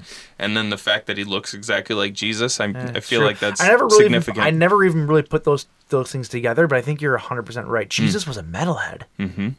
Nice. Yeah. Oh, one of the things that I just one of the uh, like the the the sh- like first things I picked up on when they're they're driving to the house to see it for the first time. I thought to myself because they put on a metal song and he's like tapping his hand on the steering wheel, and I thought there's nothing more metal than tapping your hand on the one and three. I'm like, come on, man. You're playing a metalhead. Get on the two and four, you idiot. Jeez. and th- th- there's one thing that I thought too, and it's quickly went through my head. I'm like, I think this movie is 110% connected to the Exorcist series. Mm, Why? Did you pick up the little Easter egg that was in it?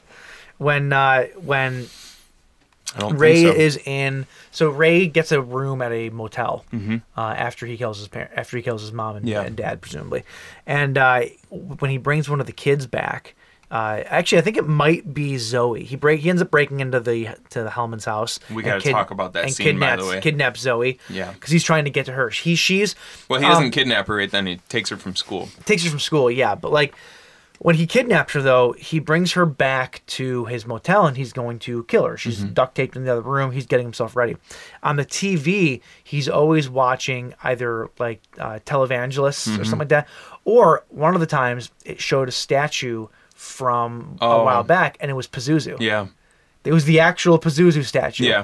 And I'm thinking to myself, that that is perfectly in line with this whole possession aspect of it. Mm-hmm. And then like, you have like the in, in The Exorcist, you have the priests that are trying to you know what- it's the same exact story sort of. Mm.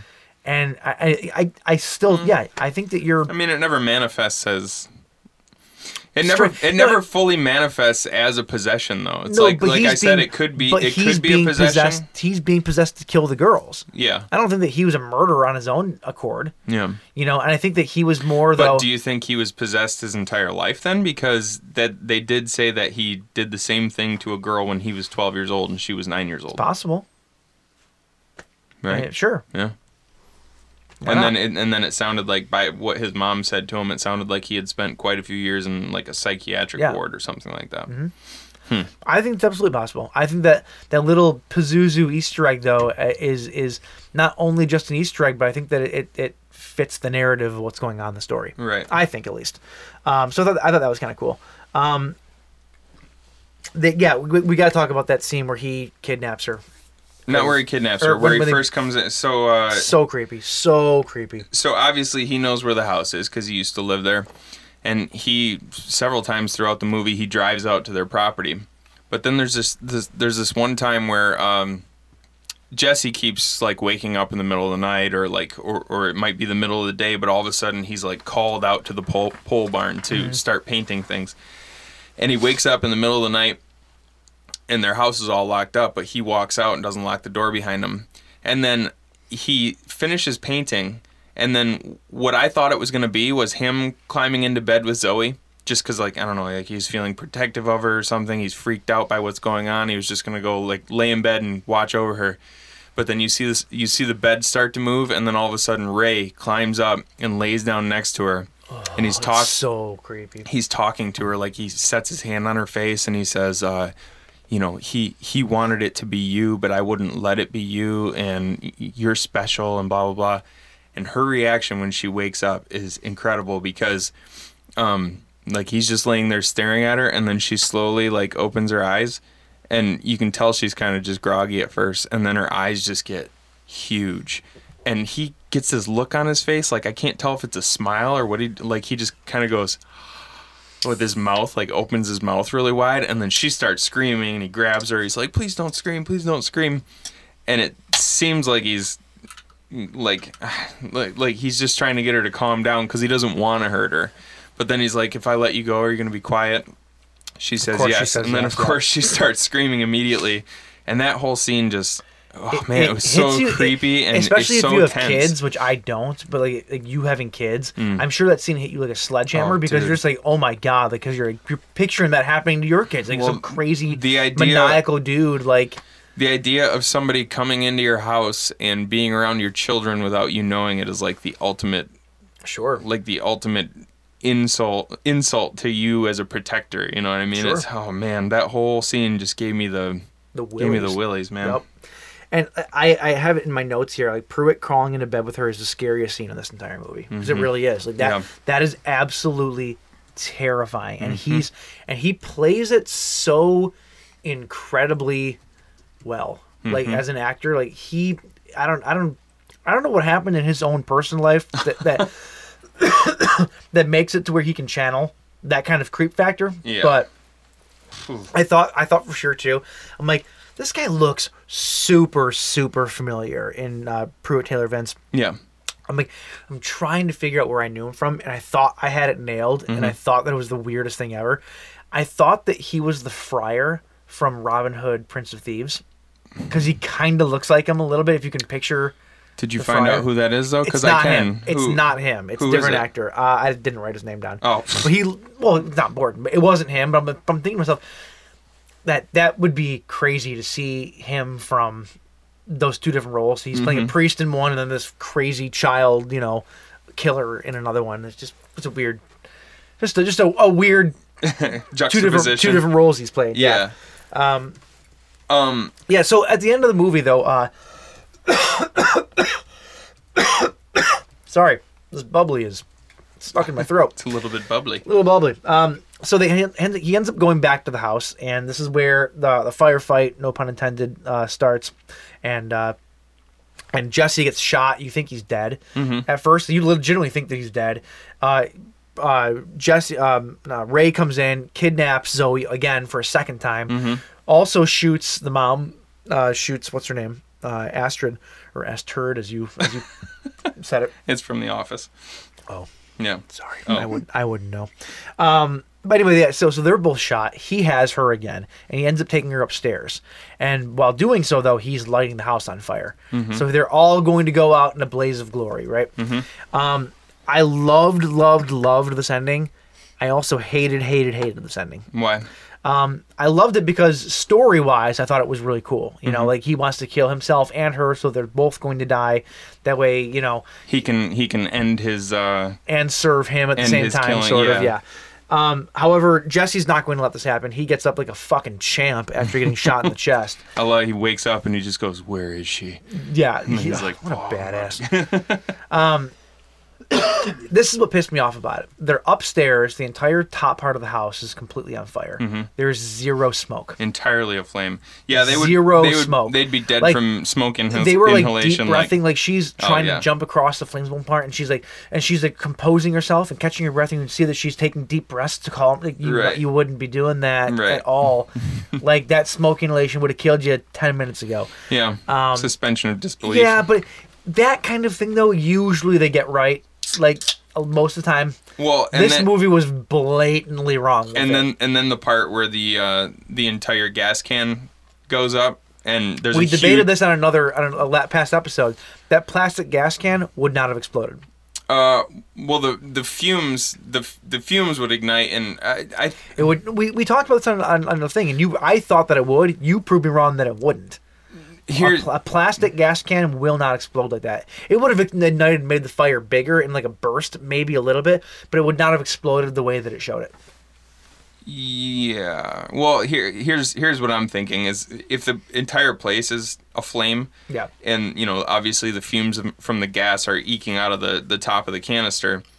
I think that it I think that it might explode just because of the internal because he poured a lot of it out.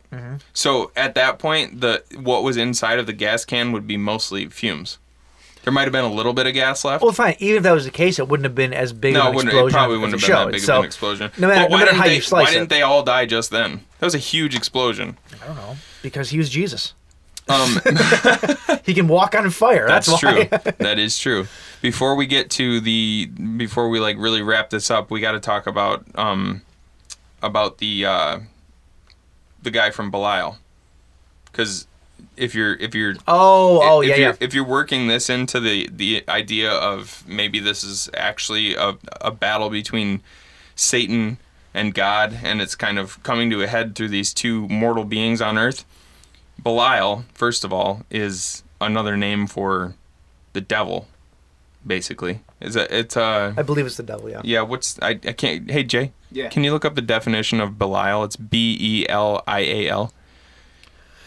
The the, the Or weird it's, thing it's is like so- the wicked one or something like yeah, that. so he goes to this is basically an art gallery, and he wants to be represented by the owner of the gallery. Uh, Right. Mm-hmm. It basically is what it is. And he's been passed by a number of times, and when he paints that first upside down cross, he realizes I don't know what this was. It flowed through me. Please look at this. This is like my masterpiece. Mm-hmm. Like I have something to offer now. And they immediately take him in. Right. However, that art gallery that he goes to does not look right.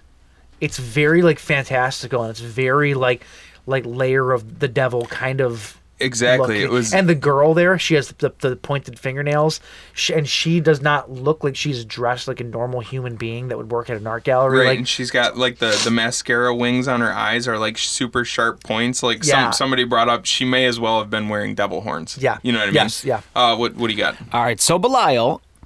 All right, it's a term occurring in the Hebrew Bible, which later became personified as the devil in Jewish and Christian texts. So there so there you go. First first of all, it's got this really surreal feeling within within that place. surreal thank you yeah S- so it, it, it kind of gives off this otherworldly vibe.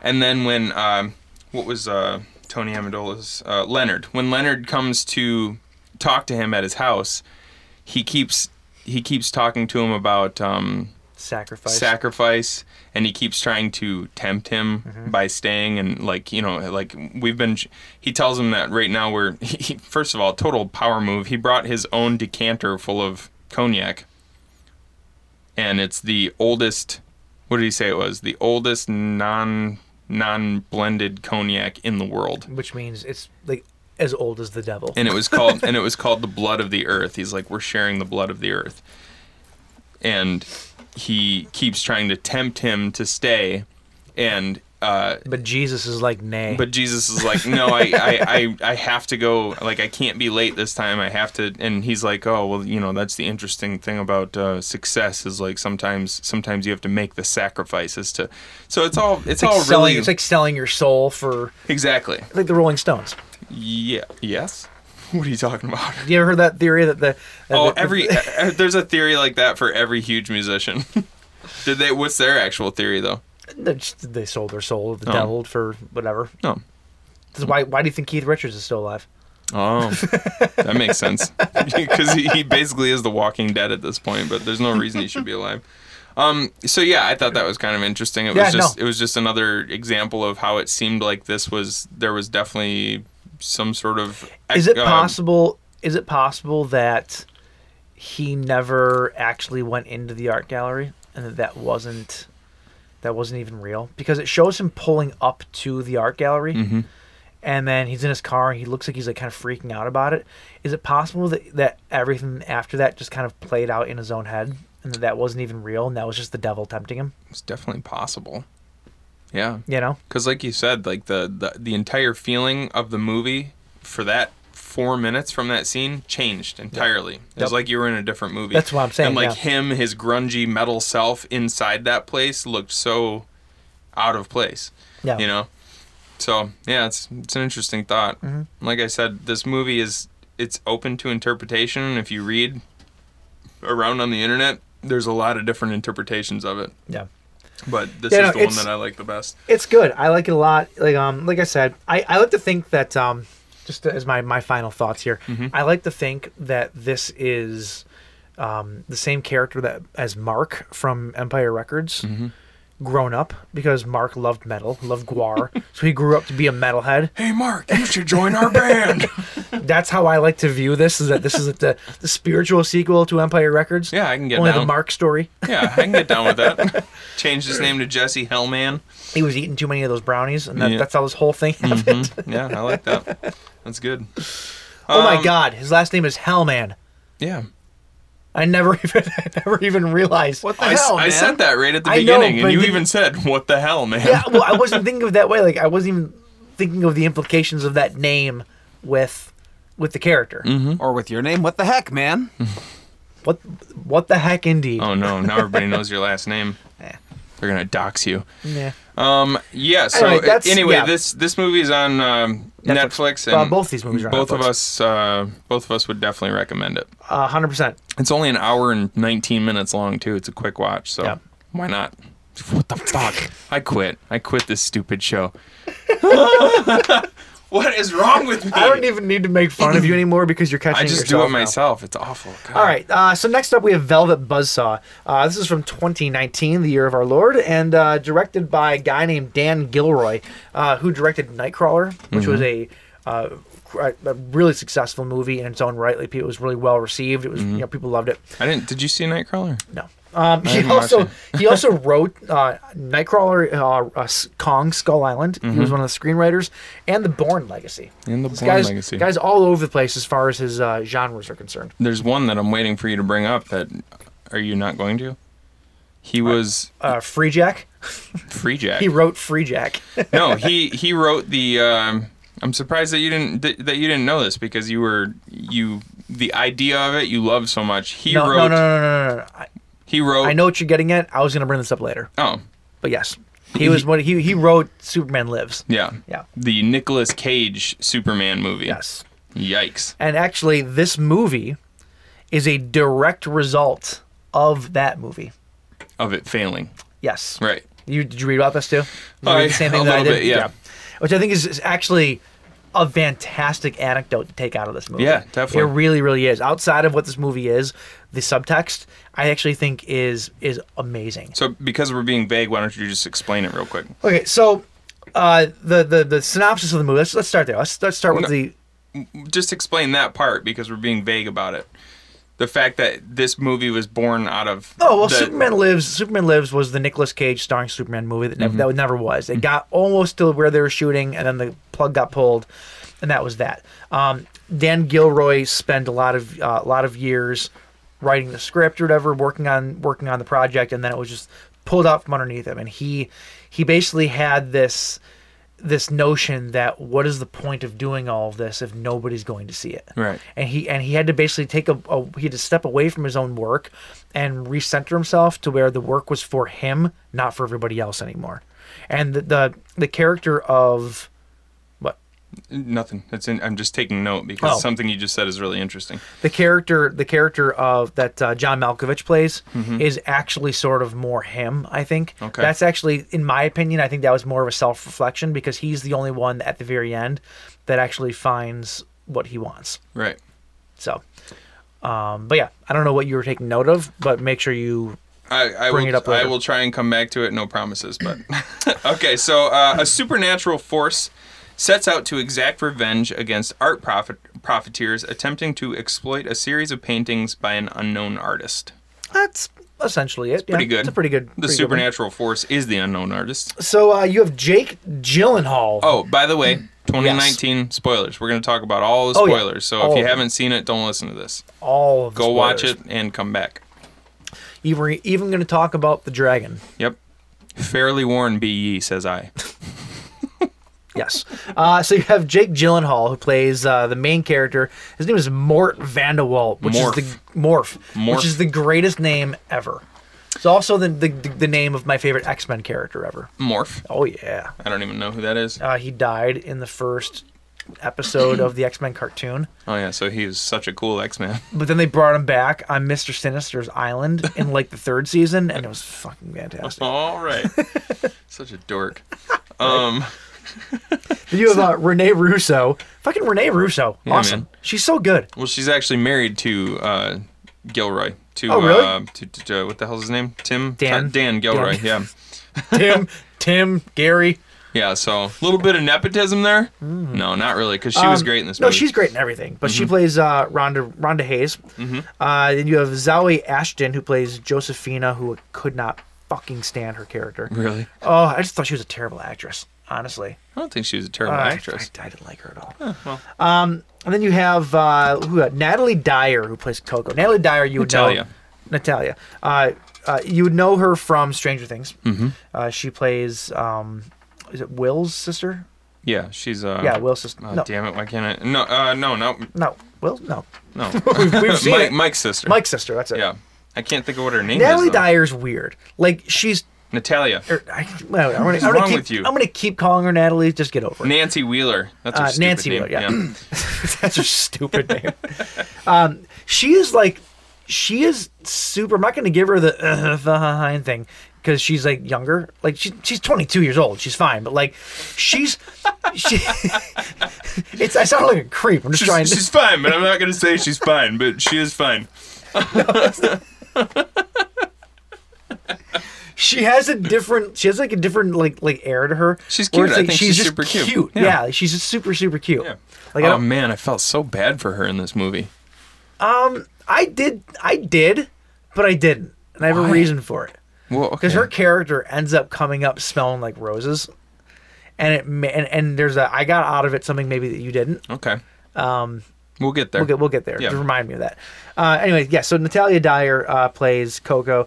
Um, you have uh, uh, John Malkovich who plays Piers, uh, and then you have a couple little cameos that I was very excited to see. well, don't say Tony Collette. Tony Collette. Yep. Tony Collette plays Not, that's Gretchen. not a cameo, but that, yeah, she's in it. and then uh, Tom Sturridge, which I'm not too familiar with him, but uh, but apparently he is he's quite quite a, a, a piece of eye candy over in, in Europe. Oh, So oh, really? he plays John Dondon. I love that name, John Dondon. John Don Don. Um, so yeah, I talk about a couple cameos here. You have uh, Pat Healy, who uh, I saw him. I go, oh, hey, hey, Pat. He Pat Healy was one of the leads in that. Um, fuck, what was it called? Uh, game, not game night. It was that movie with it was him and the other dude where the uh, the rich guy basically says, one of you guys do this, and I will. give Oh, it you was the an money." Ethan Embry movie. Yeah, yeah. it was- Oh, it was, um, um, I can't remember what it was called though. Um, uh, it was so good. Cheap Thrills. Cheap Thrills. Yeah. Yeah. Great movie. Check that out, Pat Healy. He's a tiny little cameo in this. He's just um he's a, he's the man from Perlac in this. Like he literally has a 30 second role in this, but he's great. And then also you have Stephen fucking Williams who plays the janitor at the VA at the VA uh, hospital. why can't I think of who that is? He was, he was the dude when uh, Jake Gyllenhaal was going to find information on the guy. He went to the old pla uh, oh yeah yeah. yeah, Okay. You know who that is, right? No. Creighton Duke. Oh, is it? oh my gosh. Yes, sir. I saw that. And I go, oh my god, that's Creighton Duke. Creighton And I- Duke from uh, from Jason Goes to Hell. to Hell. Yeah. And I looked up. Sure, shit. There Wow, he was. No way. Yep. so Very he cool. played the uh, he played the janitor in the one scene. Okay. So uh, pretty cool. I, just, I like cameos like that. I like when you know people that you've seen elsewhere show up in tiny roles And then also to also to tie in another uh, because that's what a cameo is. yeah, of course.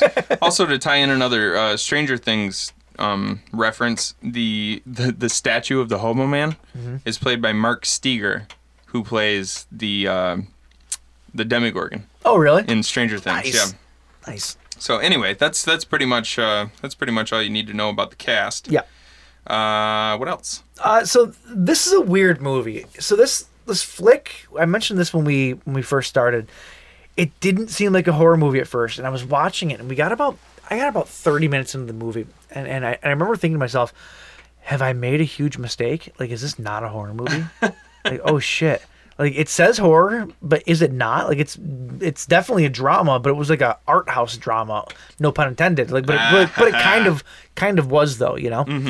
And um, I'm, and I'm, I'm thinking to myself like, did we make a huge mistake here? And then it starts to get into the darkness, and the second the second uh, act of the movie Yeah. is awesome. Like it's it it gets a lot darker, but not super dark. It it always it always very gets tongue in cheek. The whole yeah, thing. Yeah, it always gets dark and then goes back to sort of the because a lot of it, it's I would say it's uh, pretty satirical. It's an absolutely satirical. Be- yeah. Oh, it- because it's because they're dealing with the basically the L.A. contemporary art scene, which I I'm not super familiar with the L.A. contemporary art scene, but I can imagine what it's like, and I, I'm guessing that although although these characters are a little overblown, I'm they're sure probably not. Dan Gilroy said that most of them were like amalgamations of people he's actually met in the contemporary art scene. Yep. So Well, my very first note should sum this up. My very first note is Gyllenhaal is everything I hate in art douche types.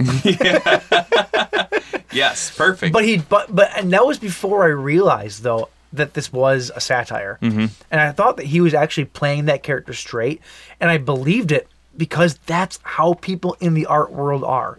Yeah. Oh my God, this square, it's just a square, but it's up on its side. Oh, it's mesmerizing. Like that's how they are it's about the duality of man. it's crazy Yeah. that these people exist. And like I said, I didn't realize it was satire. Like- I thought he was literally playing like, Like a let- real character. Let's get something straight. We like art. Like we, we love we love going to museums. I could look at art all day long. I think it's great. Uh, modern art, not so much because it's basically just a bunch of junk piled together. But Modern art. It's just a bunch of buckets. but e- but even but like contemporary right, art, I like contemporary art. yeah. But this is like this is this is a great look at like how behind the scenes go and the people who are really involved with this side of the art world. And like like we said, they're probably a little blown out of proportion in this movie. But I've met people similar to this before who like like basic basically what Gyllenhaal was in this movie is he was the hype man who everybody just fell at his feet and took him for his word when there was a good piece of art, a good quote unquote piece of art.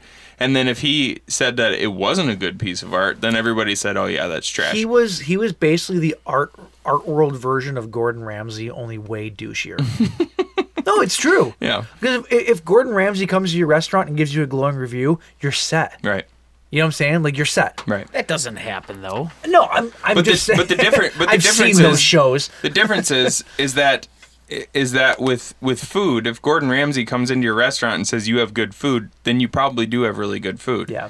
With art, it's all subjective. Well, So I'm if just this- saying though, if like, this he's, guy that, says he's that kind of an influence factor though. Is what well, I'm because there saying. was actually a part in this movie where uh, Josephina says, "I want you to go to my ex's show and give him a bad review, and everybody will listen to you." So everybody listened to him, and that guy crushed the guy. yeah, and that guy ended up dying as a result of like basically the the this this crushing uh, critique that he got from Gyllenhaal's character, and uh, it- that just like that to me was telling. It's like it's. I'm trying. I'm, I'm trying to think of like the best way. Like think about um, um, crap. Why can't I? Uh, Van Gogh Yeah. or in the art world, Van Gogh. he was he was a hack, right? When he He was hacked his ear off. well, yeah, he hacked his ear off, but he was a hack. Nobody nobody thought that his paintings were any good until he died, and then all of a sudden it's like, oh my god, he's a visionary. Yeah. That's why. Like like I said, it's all subjective and the people who review art and like and and make make it blow up inside like I'm not being very eloquent right now because I don't know exactly how to verbalize what I'm trying to say, No, I get what you're saying. Though. but there's so much bullshit surrounding this side of the art world that I, I think it's ridiculous. Sure. Well, that's the thing that be, being an art critique is sort of like being a weatherman. You don't have to be right. Right. It's literally like you look at something and go, "Well, this is what I think," and that's it. Right. And if, if it's wrong, it doesn't matter because because it doesn't change what it is. You know what I'm saying? Um, and yeah, this this this this movie too. It represented um, a lot of like like, like we were talking about Dan Gilroy, how he basically spent all this time on Superman Lives, and this was kind of like a way for him to show like, you know, when you look at people's art, don't don't automatically dismiss it because these people have put years and years of their life into this, Right. and for you to come along and just shit on something or not pay attention to it or not make it, it's like a it, it- it it's like it's it's soul crushing to those people. That's that's basically what this movie was, kind of wrapped up in a horror movie. To go back to the thing that you said earlier that I found interesting though, because you said uh, when Dan Dan Gilroy was so disheartened about um, Superman Lives, and he's like, "Well, what's the point of working on this if nobody's going to see it?" And Josephina actually says that Yeah. toward the end of the movie. She's like, "What's the point of art if nobody's going to see it?" And that's like that's the crux of the whole thing. It's Oh, yeah. like art is supposed to be for you, you know. As an artist, you're this is your this is your your all of your thoughts and everything that's going on in your life spilling out onto the canvas or in the recording studio or into your food if you're a chef, you know, like it's for you. And whether or not it's received well by the public to the artist really doesn't matter that much. Like if you blow up, you blow up. If you don't, you're probably still going to paint, you know what I mean? Sure. So like the idea Well, at of, the end of what's this the- movie- what's the point of doing art if nobody's going to see it? Well, it's still the thing that you're passionate about. So Well, at the end of this movie, there's a guy that was going to sign with the big company, and he ended up walking away from being this huge blow up star to go back to this little collective and basically paint graffiti on walls. Like, Mm-hmm. Right. Because it was his art, though. And, Right. Like, he walked away from the big stuff because that wasn't what it was about. Right.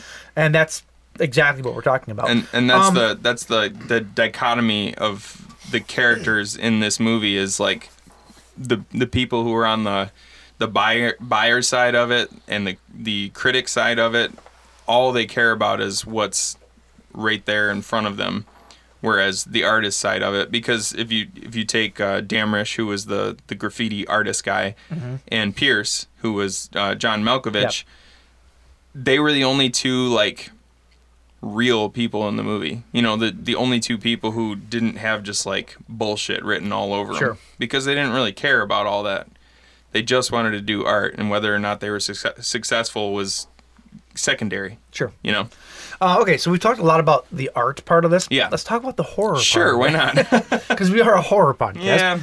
yeah So basically, what happens is uh, uh, this guy die, guy this guy that lives in the same apartment complex as Josephine uh, passes away, and they're gonna go through his apartment and throw everything in it out.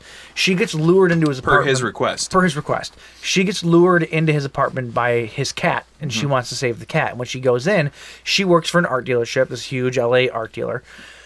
And she goes in and she realizes that this dude was a painter Mm-hmm. and he has all of these canvases just littering the entire uh, place, all different styles, different sizes, different everything. And there's also there's there's something like mesmerizing about his art, almost like supernatural. Draws about her in. It, So she ends up stealing all of it from his apartment, one night, like hundreds of paintings. bringing it down to her place.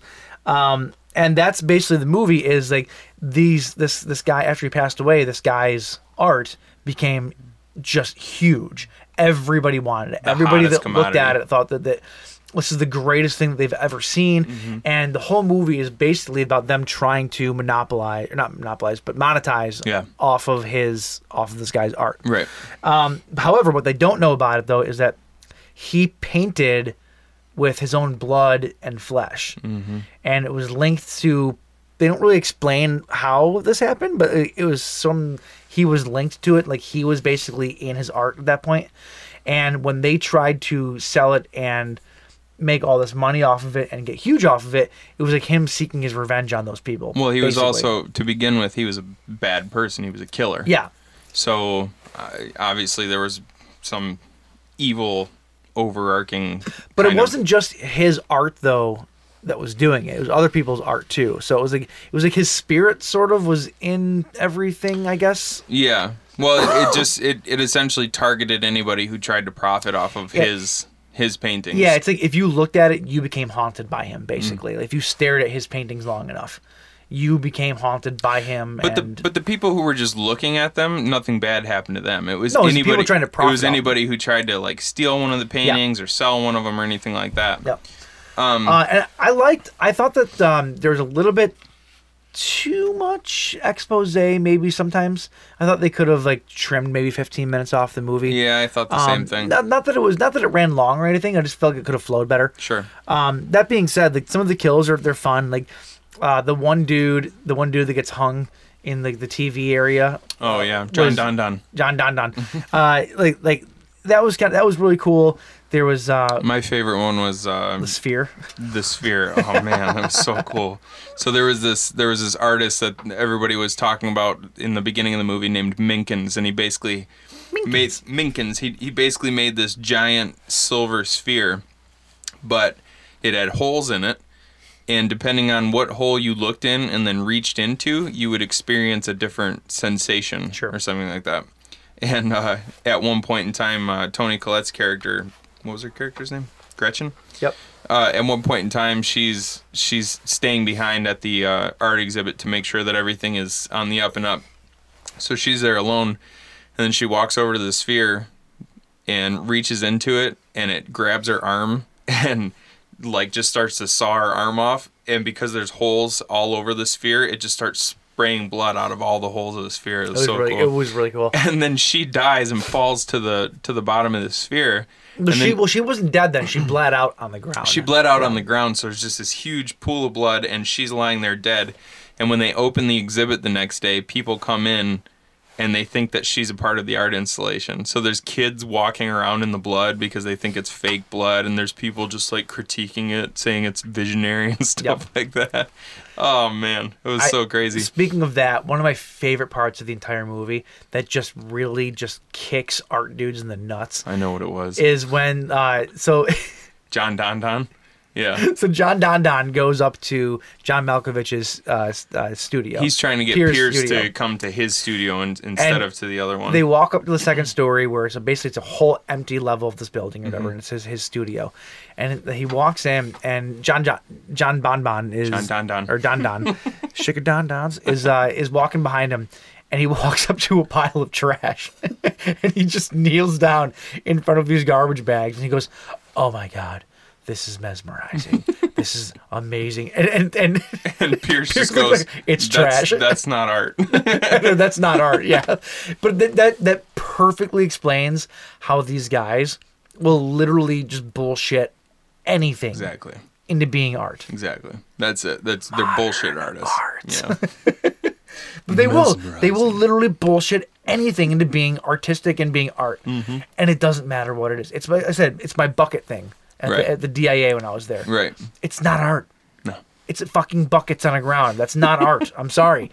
Um, but then he looks at the guy. But then he looks at the painting, which I actually kind of liked. The painting. It was very simple, and it was whatever. Didn't it? Didn't it didn't need to invoke anything. I just thought that the red and blue colors were cool. Like That's that's the thing is that like I think most normal, I guess I don't know if I should call us normal people, but m- most people who aren't in that side of the uh, the art world where they feel like they have to give these like, you know, the equivalent of a sommelier tasting wine Yeah. critiques to art. Ugh. like art does what it does like it, you look at some you look at something and you either feel something about it or you don't just leave it at that Eh, like i don't like i don't feel like we need to have critics who put their tag on it and influence what people think i feel the same way about fashion like you see all these these people walking down the runway wearing the most ridiculous shit you've ever seen Mm-hmm. that you'll never actually see in the street oh no. like New York Fashion Week or whatever, and people are just like praising these designers that just do this There was ridiculous a fashion stuff, and show- it's like, what the, f- like, what are you talking There about? was a It's fashion stupid. show that I saw one time where it was male models walking down, and they literally the male models had naked women over their shoulders like scarves, and that was the fashion. I'm not kidding you. This is so 2018. Like I- I'm sure it was to prove some point, Yeah, I don't know. but like like fur or something like that probably. But like it Mm-hmm. was like so stupid. It was a, it was a, it was a commentary on the patriarchy. Oh, you know, women being oppressed and being being worn around like scarves. oh God! oh, I I'm hate hitting it. Um, everything. Sorry. so everything that we've said, you know, we've we've made Jake Gyllenhaal's character sound despicable, which he is. he I- is, but man, he played the shit out of this role though. I did. thought he I was thought it was so great, good. yeah. I thought He he was- like this is I like thought that honestly he was this- super annoying at times. But then I realized that's exactly what he was supposed to be. Oh yeah, totally. Like exactly what he Yeah. was supposed to be. I but I le- like I ha- I hated the character. I was like as soon as I saw him on screen, I was like god, I hate that guy. But but that's what made it so I say that every time I see Jake Gyllenhaal. that's what made it so good to me. I was I like, like him, I was actually. like, man, he he is playing the hell out of this character. I thought he was great in it. Um, Mm-hmm. and it j- the, like times when he would kind of break his sort of like uh, his refined character and like slip into a more emotional character. But then he would slip right back into the really refined, snooty character, Yeah. like in an instant. Yeah. I thought it was so good. yeah, no, I, th- I thought it was really good. I thought that, like I said, he acted the shit out of that part. He was really, really good. So here- I like Jake Gyllenhaal a lot. Actually, too, there's yeah. some people that really don't like him. No, I don't. um, I I've think, never had an issue with him. I think my wife doesn't like him, if I'm Well, not I don't- mistaken. I don't, like your wife, so that's fine. Oh, come on. Yes, you do. so, uh, w- one interesting thing that I, I, I read about uh, so he's got, he's, he's sort of uh, sexually am- ambiguous. Like, you can't really, because in the don't beginning. don't assume his sexuality. Right. In the beginning of the movie, he's, he's with a man, seemingly. And then He's at naked some- a lot in this. He is movie. naked. And he's pretty ripped, too. He, uh 'cause cause he got really skinny for Nightcrawler. Yeah. Like his face was so gaunt, but he's pretty ripped in this movie. Um, but uh, and then later in the movie, he's having a relationship with Zoe, or not Zoe. Uh, that's her name in real life. Um, Josephina. Josephina, yeah. and uh, Dan Gilroy actually based his sort of sexual ambiguity on um stories about. Wait, wh- shit! Why can't I think of his name now? Her name is Zawe, by the way. Zawe, Z- Zoe sorry. was the name of the young daughter in the Oh, first movie. yeah, yeah. So he is not fucking Zoe. Yeah, I'm, I'm mixing things up. Um, Who's he? R. Kelly? uh, Ch- uh, Charles Charlton Heston. Apparently, stop that. God, don't even say his name. Um, Charlton Heston apparently had a uh, a relationship with um, Richard Pryor of all people. No shit. Yeah, and it was it was later corroborated by uh, Richard Pryor's widow. Like after he died, she said, "Yeah, they had they had a relationship." I mean, if your if your husband wanted to fuck Charlton Heston. Charlton Heston, Absolutely. right? Yeah, definitely. That's what I'm saying. Why not? He's Moses for crying out loud. the uh, Ten Commandments weren't the only ten on him, if you know what I mean. takes us back to the day when Moses blows us. In character form, of of course. course, of course. Well, I mean, come on. Is, is it is it really that is it really that far fetched? He was he was dating a guy named Dick What? Wait, so- oh, Richard no. Richard Pryor. Oh, Dick, Pri- Dick, Pryor. Dick Pryor. oh, hey. Whoa. Isn't that weird though? Prior, Like to, that's, prior to what? oh, what the hell was that? Okay, don't yeah. know. Oh, We it's got not- off track here. Anyway, the so sea yeah. wasn't the only thing you split. Oh my god. Oh my god. yeah so anyway i thought that was an interesting little tidbit of like why, why he decided to go that direction with that character Yeah, and kind of yeah, yeah. give him that because he said like you know like in in movies you have you have straight people you have gay people and people like just a sexually you don't ambiguous you don't character. really you don't you don't really get like a lot of characters who are bisexual you know what i mean I feel like that's probably um, indicative to the art world a little bit. You know, too. You, a lot of these is just, just kind of like personality types. You know what I'm saying? Like you have. I, I don't think that necessarily his character is out of the ordinary. No, uh, no, no. By, by any stretch of the imagination. no you not know? at all no i'm not saying that i'm just saying dan gilroy actually made it a point to say that you don't you just don't really see characters like that very often in movies it's either it's either one or the other you know what i mean Yeah. Um, another thing that you don't normally see in movies. Yeah. Uh, that I loved about this is that this was when the movie was over. I was reflecting on it, and I realized that this movie is just a slasher movie. However, the art was the killer. Sort of. I mean, it wasn't as gratuitous as most slasher movies, but like that's essentially what it was. yeah I thought it was a really, really cool. has there ever ever been something like that before i, I don't think so. I mean- I'm sure there's probably been something similar, but like off the top of my head, I can't I can't think of anything that does it. This was a really interesting vehicle for a horror movie Mm-hmm. because it wasn't it didn't have the tone of a horror movie. It didn't have you know it didn't have that overall general feeling that most horror movies have. Mm-hmm. And I thought that worked in its favor. Like I said, we, I went a full half an hour, 45 minutes of this movie without even realizing that this was going to be a horror movie, you Right, know? right. Um, and even after, even the second act, that was more more of the horror based kind of stuff, the kills and the the tensions and all that. It still never felt the same way as most horror movies feel in that at, in those parts of the movies. Right. It was a very different feeling. It was kind of its own beast, and I- and I kind of love that about it. Um, this is not a perfect movie by any stretch, but I think that it's it's it's a welcome breath of fresh air in the genre. yeah definitely Um, there's not too many movies like it, and I think based on that alone, it's great. Also, did you know that Bel- Velvet Buzzsaw has its origins in Conalangus? does it really Think about it. the velvet buzzsaw i mean is it Soft like velvet, cuts like a chainsaw. are you being serious is that actually Yes, where it, is. comes from Yeah, it is. that's funny That's where that's where the root comes from. In the movie, it was the name of uh, it was the name of Rhonda's old punk band. Yeah. And there's another layer to this movie where basically uh, she came from this whole like punk rock background and then basically sold out to become a capitalist. And it's her past that she ends up dying and it's her past that ends up killing her. Everybody dies based on their own experiences in this movie, which I think is great. Yeah. And I'm about to ruin something big.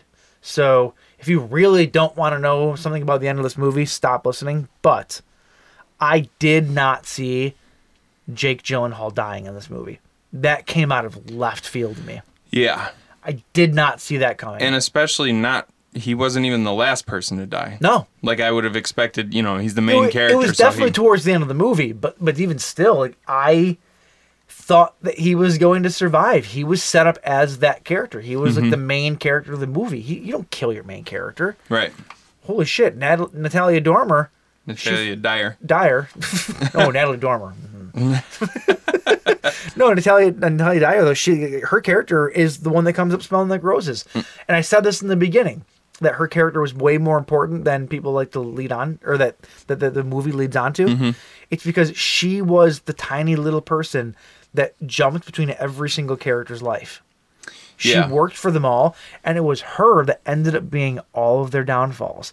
And I thought that was a very interesting study where it's like Why was she their because downfall? she was the one that heard all of the she she looked at the, the books and told somebody what was on the books she overheard Oh, yeah. conversations she she was the, the people that are undervalued are the people that hold the most power oh, see, and i thought that was okay. a very interesting point I didn't that even they think of made, it that way. and she ended up surviving at the very end I didn't even think of it that way because I, I actually, um, like I said at the beginning uh, of this movie, I, I said I felt really bad for her, and it's because she kept, she was the one that found the dead bodies every single Yeah. time. I was like, oh god, this She poor girl wasn't- can't get a catch a break. and she wasn't trying to like necessarily play anybody but no, she, she, was, was, not doing anything insidious really. She was just like, she was just like, like you said, she was just kind of this innocent bystander who would pick up on a couple things and then let somebody know some information because she was always. It's not like she was going. She behi- always- she wasn't going behind her employer's back to go to somebody else. She was being employed by new people every time. and, the, and and then she was And once using what she was- she knew to help those people she was Exactly. being loyal to whoever was yeah Man, I didn't even think about it like that that's it. though. That's Like, crazy. But she, like, like, yeah, all these people got so big, and so their lives were so big and overblown that it was their downfall. Mm-hmm. They could. It's almost like their their weight is what crushed them, Right. Because they were so greedy and they were so dis, you know devious and deceitful. And then you have this innocent girl that is just picking up these things, and she's the one that survives. I do still feel bad that she found all the dead bodies though. I feel bad that she didn't meet me in real life. She's messing out. I got to bring something up real quick show her some because art. uh, so in in in both of these movies, Come on. I didn't hear what you said. I'm So I'll sorry. show her some art. Yeah, yeah, yeah. your your weird crooked little penis. Oh, come on. It's uh, it's it's beautiful. It's about the uh, It's mesmerizing. it's mesmeric. uh, that's trash. So in both of these movies, uh, I didn't bring it up during Devil's Candy. Uh, s- um, Stephen, uh, ah, shit, what what the hell is his name? Stephen Corser. Is that the is that the artist's name? Sure. I have no idea what you're talking about. crap. Uh, I think that was his name. So the artist who actually did the paintings for the movie, Oh, okay. I think his name was Stephen Corser, and he's somebody that I was actually aware of in high school, because I used to look at. There was this artist in high school that I really loved. His name was Vincent Perrone. Uh-huh. He does these really cool, like weird, dark, like dark paintings and uh, and drawings and stuff. And then I came across Stephen. I think his name is Stephen Corser. And then there's this when I was watching this movie, it, the the paintings reminded me so much of have you ever seen the painting called The Hands Resist Him? and it's it, Uh, maybe. I like the wouldn't the know by name. folklore behind it is it's the most haunted painting in history. Do you have a picture of it? Yeah, it's right here. It's um that right there. Have you ever seen that painting? Oh, yeah. Never seen it before in my life. So the the story was like because if you if you really look close at you got to get a this isn't a very high definition picture of it but um s- oh here's here's a good one so it's like looking at it it's just super super spooky Sure. and like the, the the little kid is really weird in it he's got this weird doll sitting next to him and then behind him in the window there's all, All these, these hands. Yeah. and look at that art though doesn't that look exactly like the paintings from the movie Yeah, it does. that that was very, done very similar. That was done by a guy named Bill Stoneham, and I'm trying to find whether or not he was actually the artist who did the the paintings for the movie. Because he he's he's had sort of a revival in his career because the folklore behind that painting went so viral that people were like, "Oh my God, this painting is killing people." And then he finally came out and said, "No, no, I, I did that painting. I did it in like 1978 or something. It's not a haunted painting. It's just a painting." And then he ended up doing two subsequent uh, paintings as like sequels to that one, and they're they're all really cool. But they all have that same style, and they look they look a lot like the art style in the movie. So I was trying to find out if he was actually the guy behind the art in the movie because they did they did commission different artists to do all the original artwork for the movie. That's cool. So I um I really want to go to the DIA now. why? What do you mean why? Oh, I, I thought. We're talking about art. I want to go look at Oh some fucking yeah, art. Now. oh yeah, that'd be great. I thought maybe like there was some some cool like haunted painting there right now or something. Buskill road trip. Yeah, Bring our ladies. Mm-hmm. Get some lunch. the Velvet Buzzkill. Have some. Ooh. Velvet Buzzkill. Why didn't we call that the episode name? Oh, we should have. Damn it. Damn. Yeah, Oh, too we still late now. can, Technically, I suppose. Yeah, but- whatever. Yeah. Yeah. So, uh, d- d- d- is there anything else about this movie? That's it. We're, Renee, we're, Renee Russo's kill was really cool at the end. I like that. yeah. Uh, there's one kill that I'm not even gonna mention because I- it was my and honestly probably my favorite kill of of the movie. Which one? Uh, Josephine's death. Oh, I'm not yeah. even gonna get into how it is. No. It's a really really cool way that they Yeah. did it, and um, yeah, I just I just thought it was fantastic. I thought it was good. Yep, it was really cool. I like- highly recommend this movie to pretty much everybody. It's um, well, maybe not everybody, but it's it's like I said, it's a refreshing take on horror. Mm-hmm. It's not it's not the same normal typical vehicle that you see horror always in. Right. Mm-hmm. Um, and and it was good. I, I definitely recommend. It. I recommend both these movies. I think they're both. yeah, fantastic. definitely. And you can find them both on Netflix, so there's no reason not to watch them. Yep, I agree. Mm-hmm. So, All right. all right, that'll uh, that'll pretty much do it for this week. We're gonna do the Wheel of Pizza Death. We are going to do the Wheel of Pizza Death. one of That these is- days, Oh, Mike will build a crap. physical nope, physical copy exit of out. it. I don't want this. I opened up the wrong thing. What are you Mike. doing? I opened up the wrong Oh thing. my god! Sorry. All right, roll this terrible Nope, wheel. that's not it either. What the? So he sent me a picture of his uh, design of the wheel of pizza death.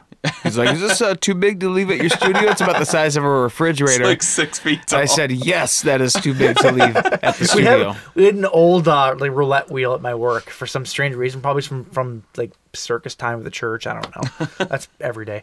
Uh, here we go. All right, Oh my god, it's just the worst. the Mike. greatest sound ever. I'm gonna pull my teeth out right now. I'll be back. And it always goes way too long. Still one more? Nope. Uh, here it is. Oh, there Uh, it goes. It just all right, Why is so it's a beer picks the movie episode. We can either do Merman IPA it- okay. or we can do the Mighty Shorsh. Oh, all right. So Merman IPA or the Mighty Shorts, which is from Shorts Brewery, I believe. Uh, I don't have that I written. think down, it's but I from believe Shorts. That it is, yeah. So so basically, Merman will be like um, mermaids, about sirens, mermaids and type of sirens and things. stuff, and the Mighty Shorts will be animal hybrids. yeah. Let's um. Let's do the Mighty Shorts. Mighty Shorsh. Yeah. Done. Done. Good. Let's do it. All right, cool. All right, so we will announce those movies probably uh, later in this week Yep. on uh, Instagram and whatnot. Can't wait for Shark Onky. Shark Honky. It's a shark and a donkey, Shark Honky! nicknamed Shark Ass. Wait, sure. Or, or could it just be a dork? No? Dark, dark. uh, I don't know. Anyway, if you want to find those suggestions on Instagram, Facebook, and SoundCloud, you can find us at The Buzzed Kill Podcast. You can also find us on Twitter at the Buzzkill PC. You can find us on all major streaming services for podcasts. Which, if you're listening to this, you've already found us. So tell a friend, Lucky you. tell your mother, Say hi- hi, to, say- say hi to your mother for me. tell Oh. your, tell your second cousin. That's your homework. Tell Al- your second cousin about us. Also, I believe we're on Tinder. We are on Tinder. Swipe right for a really, really lackluster time. Mm-hmm. That's that's the most unimpressive two hours of your life. If you want to find J Raj, Don't. Just kidding. You can find me on all social media at Ocean Recording and also check out www.oceanrecordingstudio.com for all your fantastic audio needs. yeah, baby, I'm gonna go onto our Tinder and I'll actually switch it to where it says right when people see us, swipe right, sw- swipe, Swipe right, right. swipe right for the most lackluster two hours of your night. I love it. Fantastic, All right, boys. Well, uh, until next week. sir. Cheers. Boys. Cheers. Cheers.